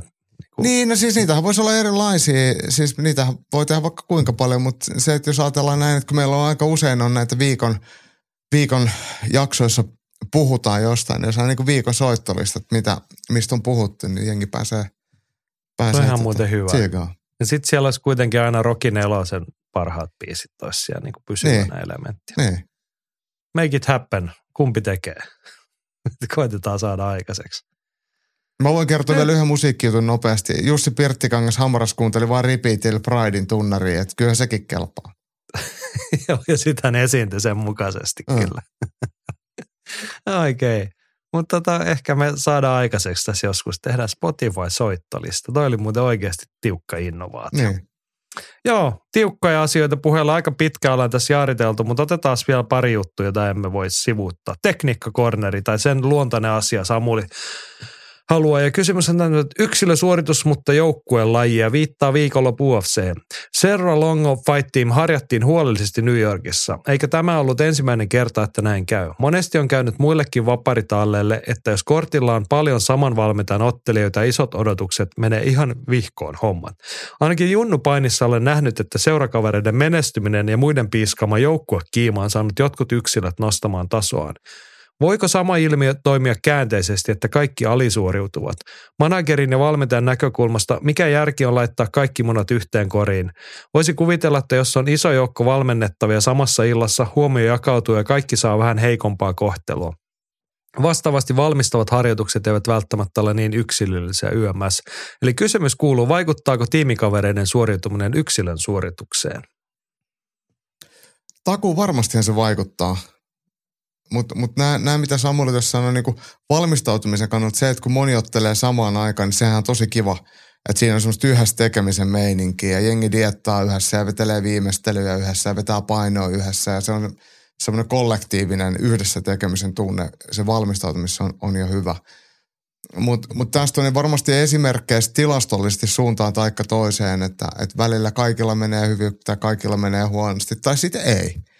Et, et mä en osaa nyt sanoa, että onko sitä ihan tilastoitu sitten kuinka, kuinka tarkasti, että UFCn puolelta tai, jonkun, tai UFCssä tapahtu, tapahtuneiden tiimien puolelta, että miten ne jakaantuu. Mutta kyllä se nyt on kivempi lähteä ottelemaan, kun oma frendi on ottanut elämänsä matsiin, niin sitten itsellekin tulee, tulee virtaa.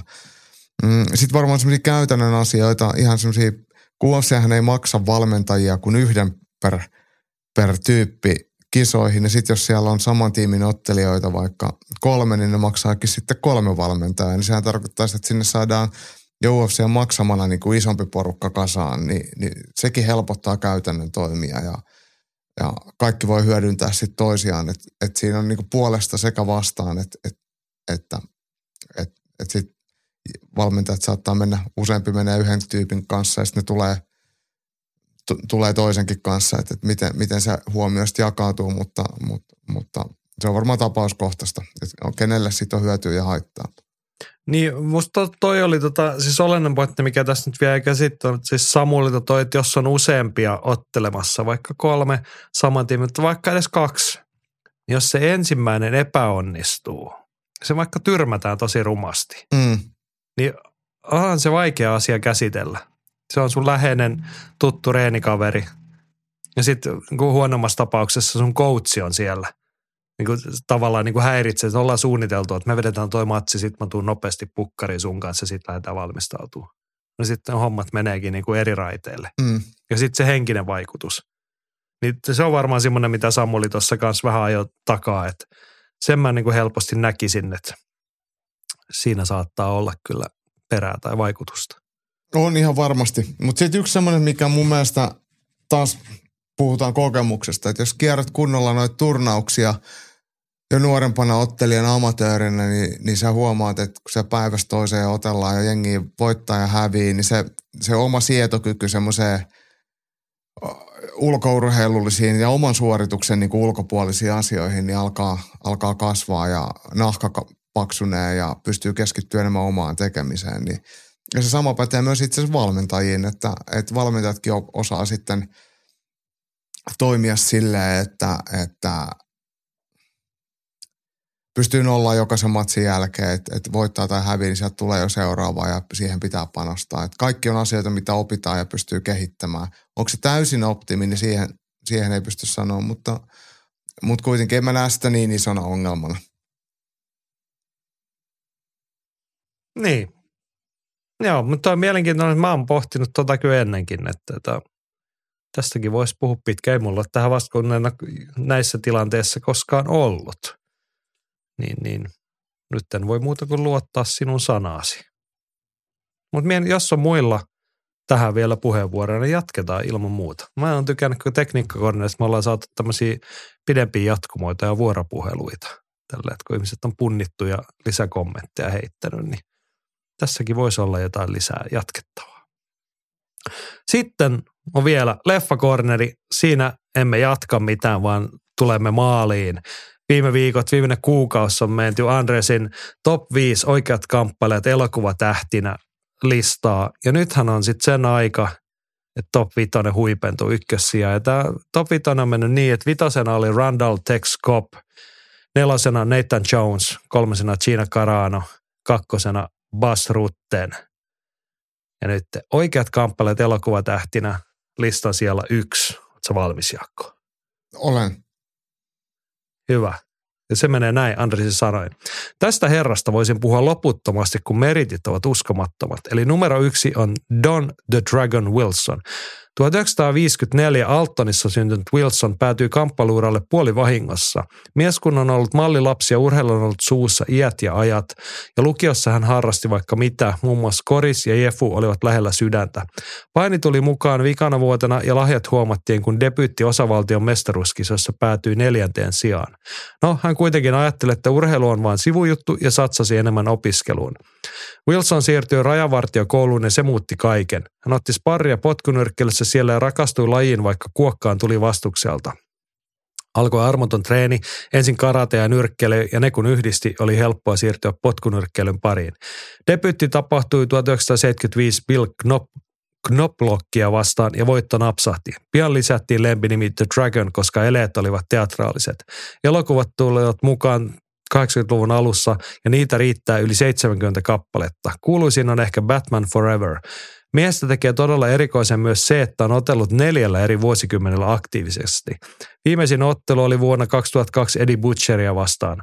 Vaikka mies oli VHS-aikaan varmaan joka toisen kasetin kannessa, oli hän ensisijaisesti kuitenkin kamppailija. Potkunyrkkelyrekordi on 71 voittaa, josta 47 tyrmäyksellä, 5 tappiota ja 2 tasuria. 11-kertainen maailmanmestari ja kolmessa eri painoluokassa. Kova ukko. Löytyy myös karate- ja nyrkkeilysaldo, mutta ensisijaisesti hänet muistetaan potkunyrkkeilijänä. Mies voi hyvin tänä päivänä ja töitä riittää selostajana ja näyttelijänä. Mä mietin, että Don the Dragon Wilsonin nimi ei ole semmoinen elokuva tai vaan kiintotähti. Välttämättä soittaa kello, mutta sitten taas kun pistätte sen Googleen ja näette äijän naaman, niin jokainen tämän skenen leffoja katsonut on nähnyt Don Wilsonin moneen kertaan.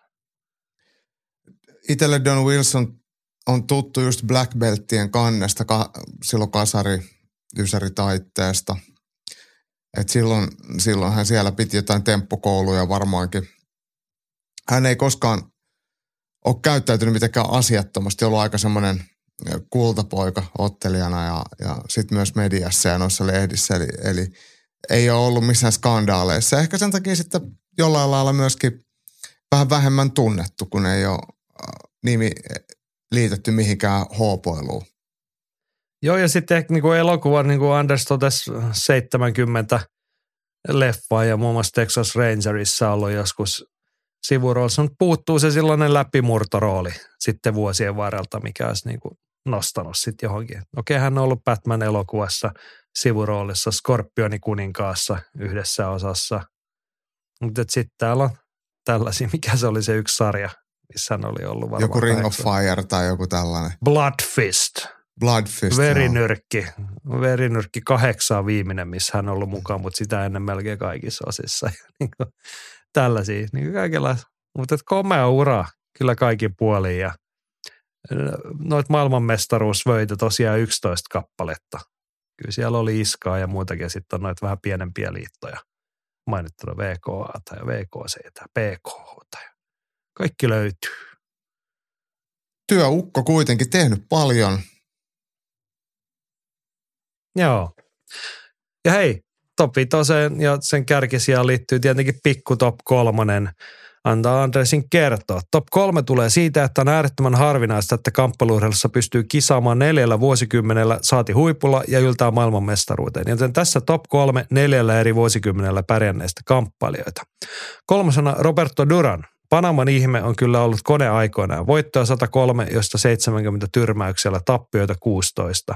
Muistaan erityisesti Sugar Ray Leonardin ottelusta ja muutenkin 80-luvulla todella kovista kohtaamista maailman huippua vastaan. Ura alkoi jo 1970 Ignacio Castaneda vastaan ja päättyi 2001 Hector Camachoa vastaan. Joo. Siinä Panama kivinyrkki. Mm. Hieno mies. Kakkosena Larry Holmes, ehkä aliarvostetuin mestari nyrkkeilymaailmassa, jäänyt kaiken maailman Tysoneen ja alien varjon. Rekordi on kova. 69 voittaa, joista 44 tyrmäyksellä. Tappioita tuli kuusi kappaletta, joista ainoastaan yksi tyrmäyksellä ja sekin Prime Mike Tysonia vastaan. Ura alkoi 1973 Rodel Dupreeta vastaan ja päättyi 2002 Eric Butterbean Eschia vastaan. No loppu ei ehkä ollut niin kunnia. Mutta onko Larry Holmes oikeasti aliarvostettu? On. Miksi? Se on, no, se- jotenkin se on jäänyt niitä karismaattisimman just Muhammad Alin ja George Foremanin ja sitten Mike Tysonin väliin. Ja hänhän, eikö hän ole vielä joku, joku saarnamies? Ja, niin tota, hän ei ole myöskään marinoitunut missään pööpöilyissä ja hölmöilyissä. Hän on ollut vaan hyvä nyrkkeellä, on hyvä chabi. Niin, niin se ei ole sitten samalla lailla ison yleisöön iskenyt ihan niin, Ai että, joo. että hän ei ole ollut mikään tarinamies, mutta hieno nyrkkeilijä hän on ollut, että ei siinä Kyllä, mitään. siis niin kuin mun mielikuva, että niin kuin, joo, ehkä silleen sitten aliarvostettu, mutta että niin kuin yksi aikansa taitavimmista Kyllä. isoista ukoista ja niin kuin kuitenkin kovia voittojakin siellä sitten. Mutta sitten lista sieltä yksi vielä, no, kovempi nyrkkeilylegenda. George Foreman, uskomaton ura, 76 voittoa, josta 68 tyrmäyksellä tappioita kertyi viisi kappaletta. Yksi, ty- yksi tappio ainoastaan tyrmäyksellä ja sekin Alia vastaan. Ura alkoi 1969 Don Waldheimia vastaan ja päättyi 1997 Shannon Bricksia vastaan. Nykysukupolvi saattaa myös muistaa miehen grillistä, jolla jätkä tekee vieläkin mieletöntä tiliä. Joo. George Foreman, siinä on kyllä hieno niin. Tai hienoa, ja nämä kaikki kolme nostoa tässä. George Foreman taisi olla 45 vai 46-vuotias, kun hän voitti raskaan sarjan maailmanmestaruusvyön. Ää, niin, niin, niin vanhin, vanhimpana sellaisen on tehnyt, että se on aika, aika kova. Michael Mooreria vastaan taisi tämä ottelu olla silloin. Joo, muistelen samaa. Mutta hie, hieno, hieno nyrkkeilijä hänkin. Mutta Tästä tuli hieno mieleen, hei, Niin. eikö Mika Sinkkonen jo jossain kohtaa tässä puhunut, jos, et, eikö hänelläkin ole aika usealla vuosikymmenellä SM-mitalleja? Joo. Joo, siis jotain arvokisaa. Ja Mikahan tuossa, no silloin Mika oli meidän ylilöintisyntä. Hän silloin sitä poti, että olisi siinä, sillä viikolla olisi ollut just veteraanien MM-kisat painessa. Ja hänen, hänen oli tarkoitus mennä sinne, mutta et vanhat vammat ei kuntoutunut, niin siirtyy nyt ensi vuonna. Hänellä taisi olla tämän tyyppinen tavoite siinä Niin. muistaakseni. Että aika monen vuosikymmen sieltä, jos menestystä vielä nappaisi, niin lisätään sitten, tehdään seuraava kerran top neljä ja siellä on Duran ja Holmesin välissä Moukari Sinkkonen. Jep. Mutta se piti äsken sanoa, että siis upeata oli tämä, että ollaan Andersilta saatu tuo top vitonen ja saatu herra takaisin ruotuun. No, Ja uutta listaa vissiin tulossa vai? Kyllä, Anders kirjoitti tuonne perään, että mietin uutta listaa viikon yli. Aihe on valmiina, eli näyttelijästarat oikeassa kamppailukehissä. Käännetään toi toisinpäin. Mä luulen, että menee vielä mielenkiintoisemmaksi toi. Mutta tota, joo, nyt saa ottaa Anders vaikka huiliviikon ihan kaikille. Olemme kiitollisia tästä. Ja meitsi tykkää näistä ihan älyttömästi. Kun näissä Joo. on aina tulee tällaista itselle uutta tietoa ja hienoja knoppeja ja muuta. Joo, pikkasen nyt lähti lapasesta tämä meidän maanantai-jakso taas kolmatta tuntia. Tässä puhutaan hitsin pimpulat. Pitkäksi meni, mutta seuraavaa varmaankin torstain paikkeilla puidaan viikonloppuun, tulevan viikonlopun meineenkä sitten taas eteenpäin, mutta ei tee ilman meitä tarvitse sitä ennenkään pärjätä. Käykääpä välillä sitten kurkkaamassa YouTube-puolelle Ylentistudioon. Janne taisi lupaa, että tiistain puolelle saadaan hamaraspessua sinne. Vähän tunnelmia Joo. Turusta. Näin pitäisi olla ja siellähän on myös tämä meidän viime viikon äh, haastattelu Robert Heleniuksen ja Tuomas Kyrön kanssa myös videomuodossa. Että ne, ketkä on kuunnellut sen vaan audiona, niin kuvalla löytyy YouTubesta. Niin, voitte mennä kattoon sieltä uudestaan. Joo, arvostamme tukeanne. Käykää siellä katsomassa sitä tai kuunnelkaa, pod- jos joku kaipaa vaan podcastia, niin viime viikon tai edellisessä jaksossa oli siis Tuomas Kyrö ja Robert Helenius puhumassa ammattinyrkkeilystä ja roppeen elämänkerrasta ja elämästä ja kaikesta tällaisesta. Sitä sietää mennä kuuntelemaan. Mutta loppuviikosta lisää ylilöintipodcastia. Siihen asti pitäkää itsestänne ja toisistanne huolta ja voikaa hyvin.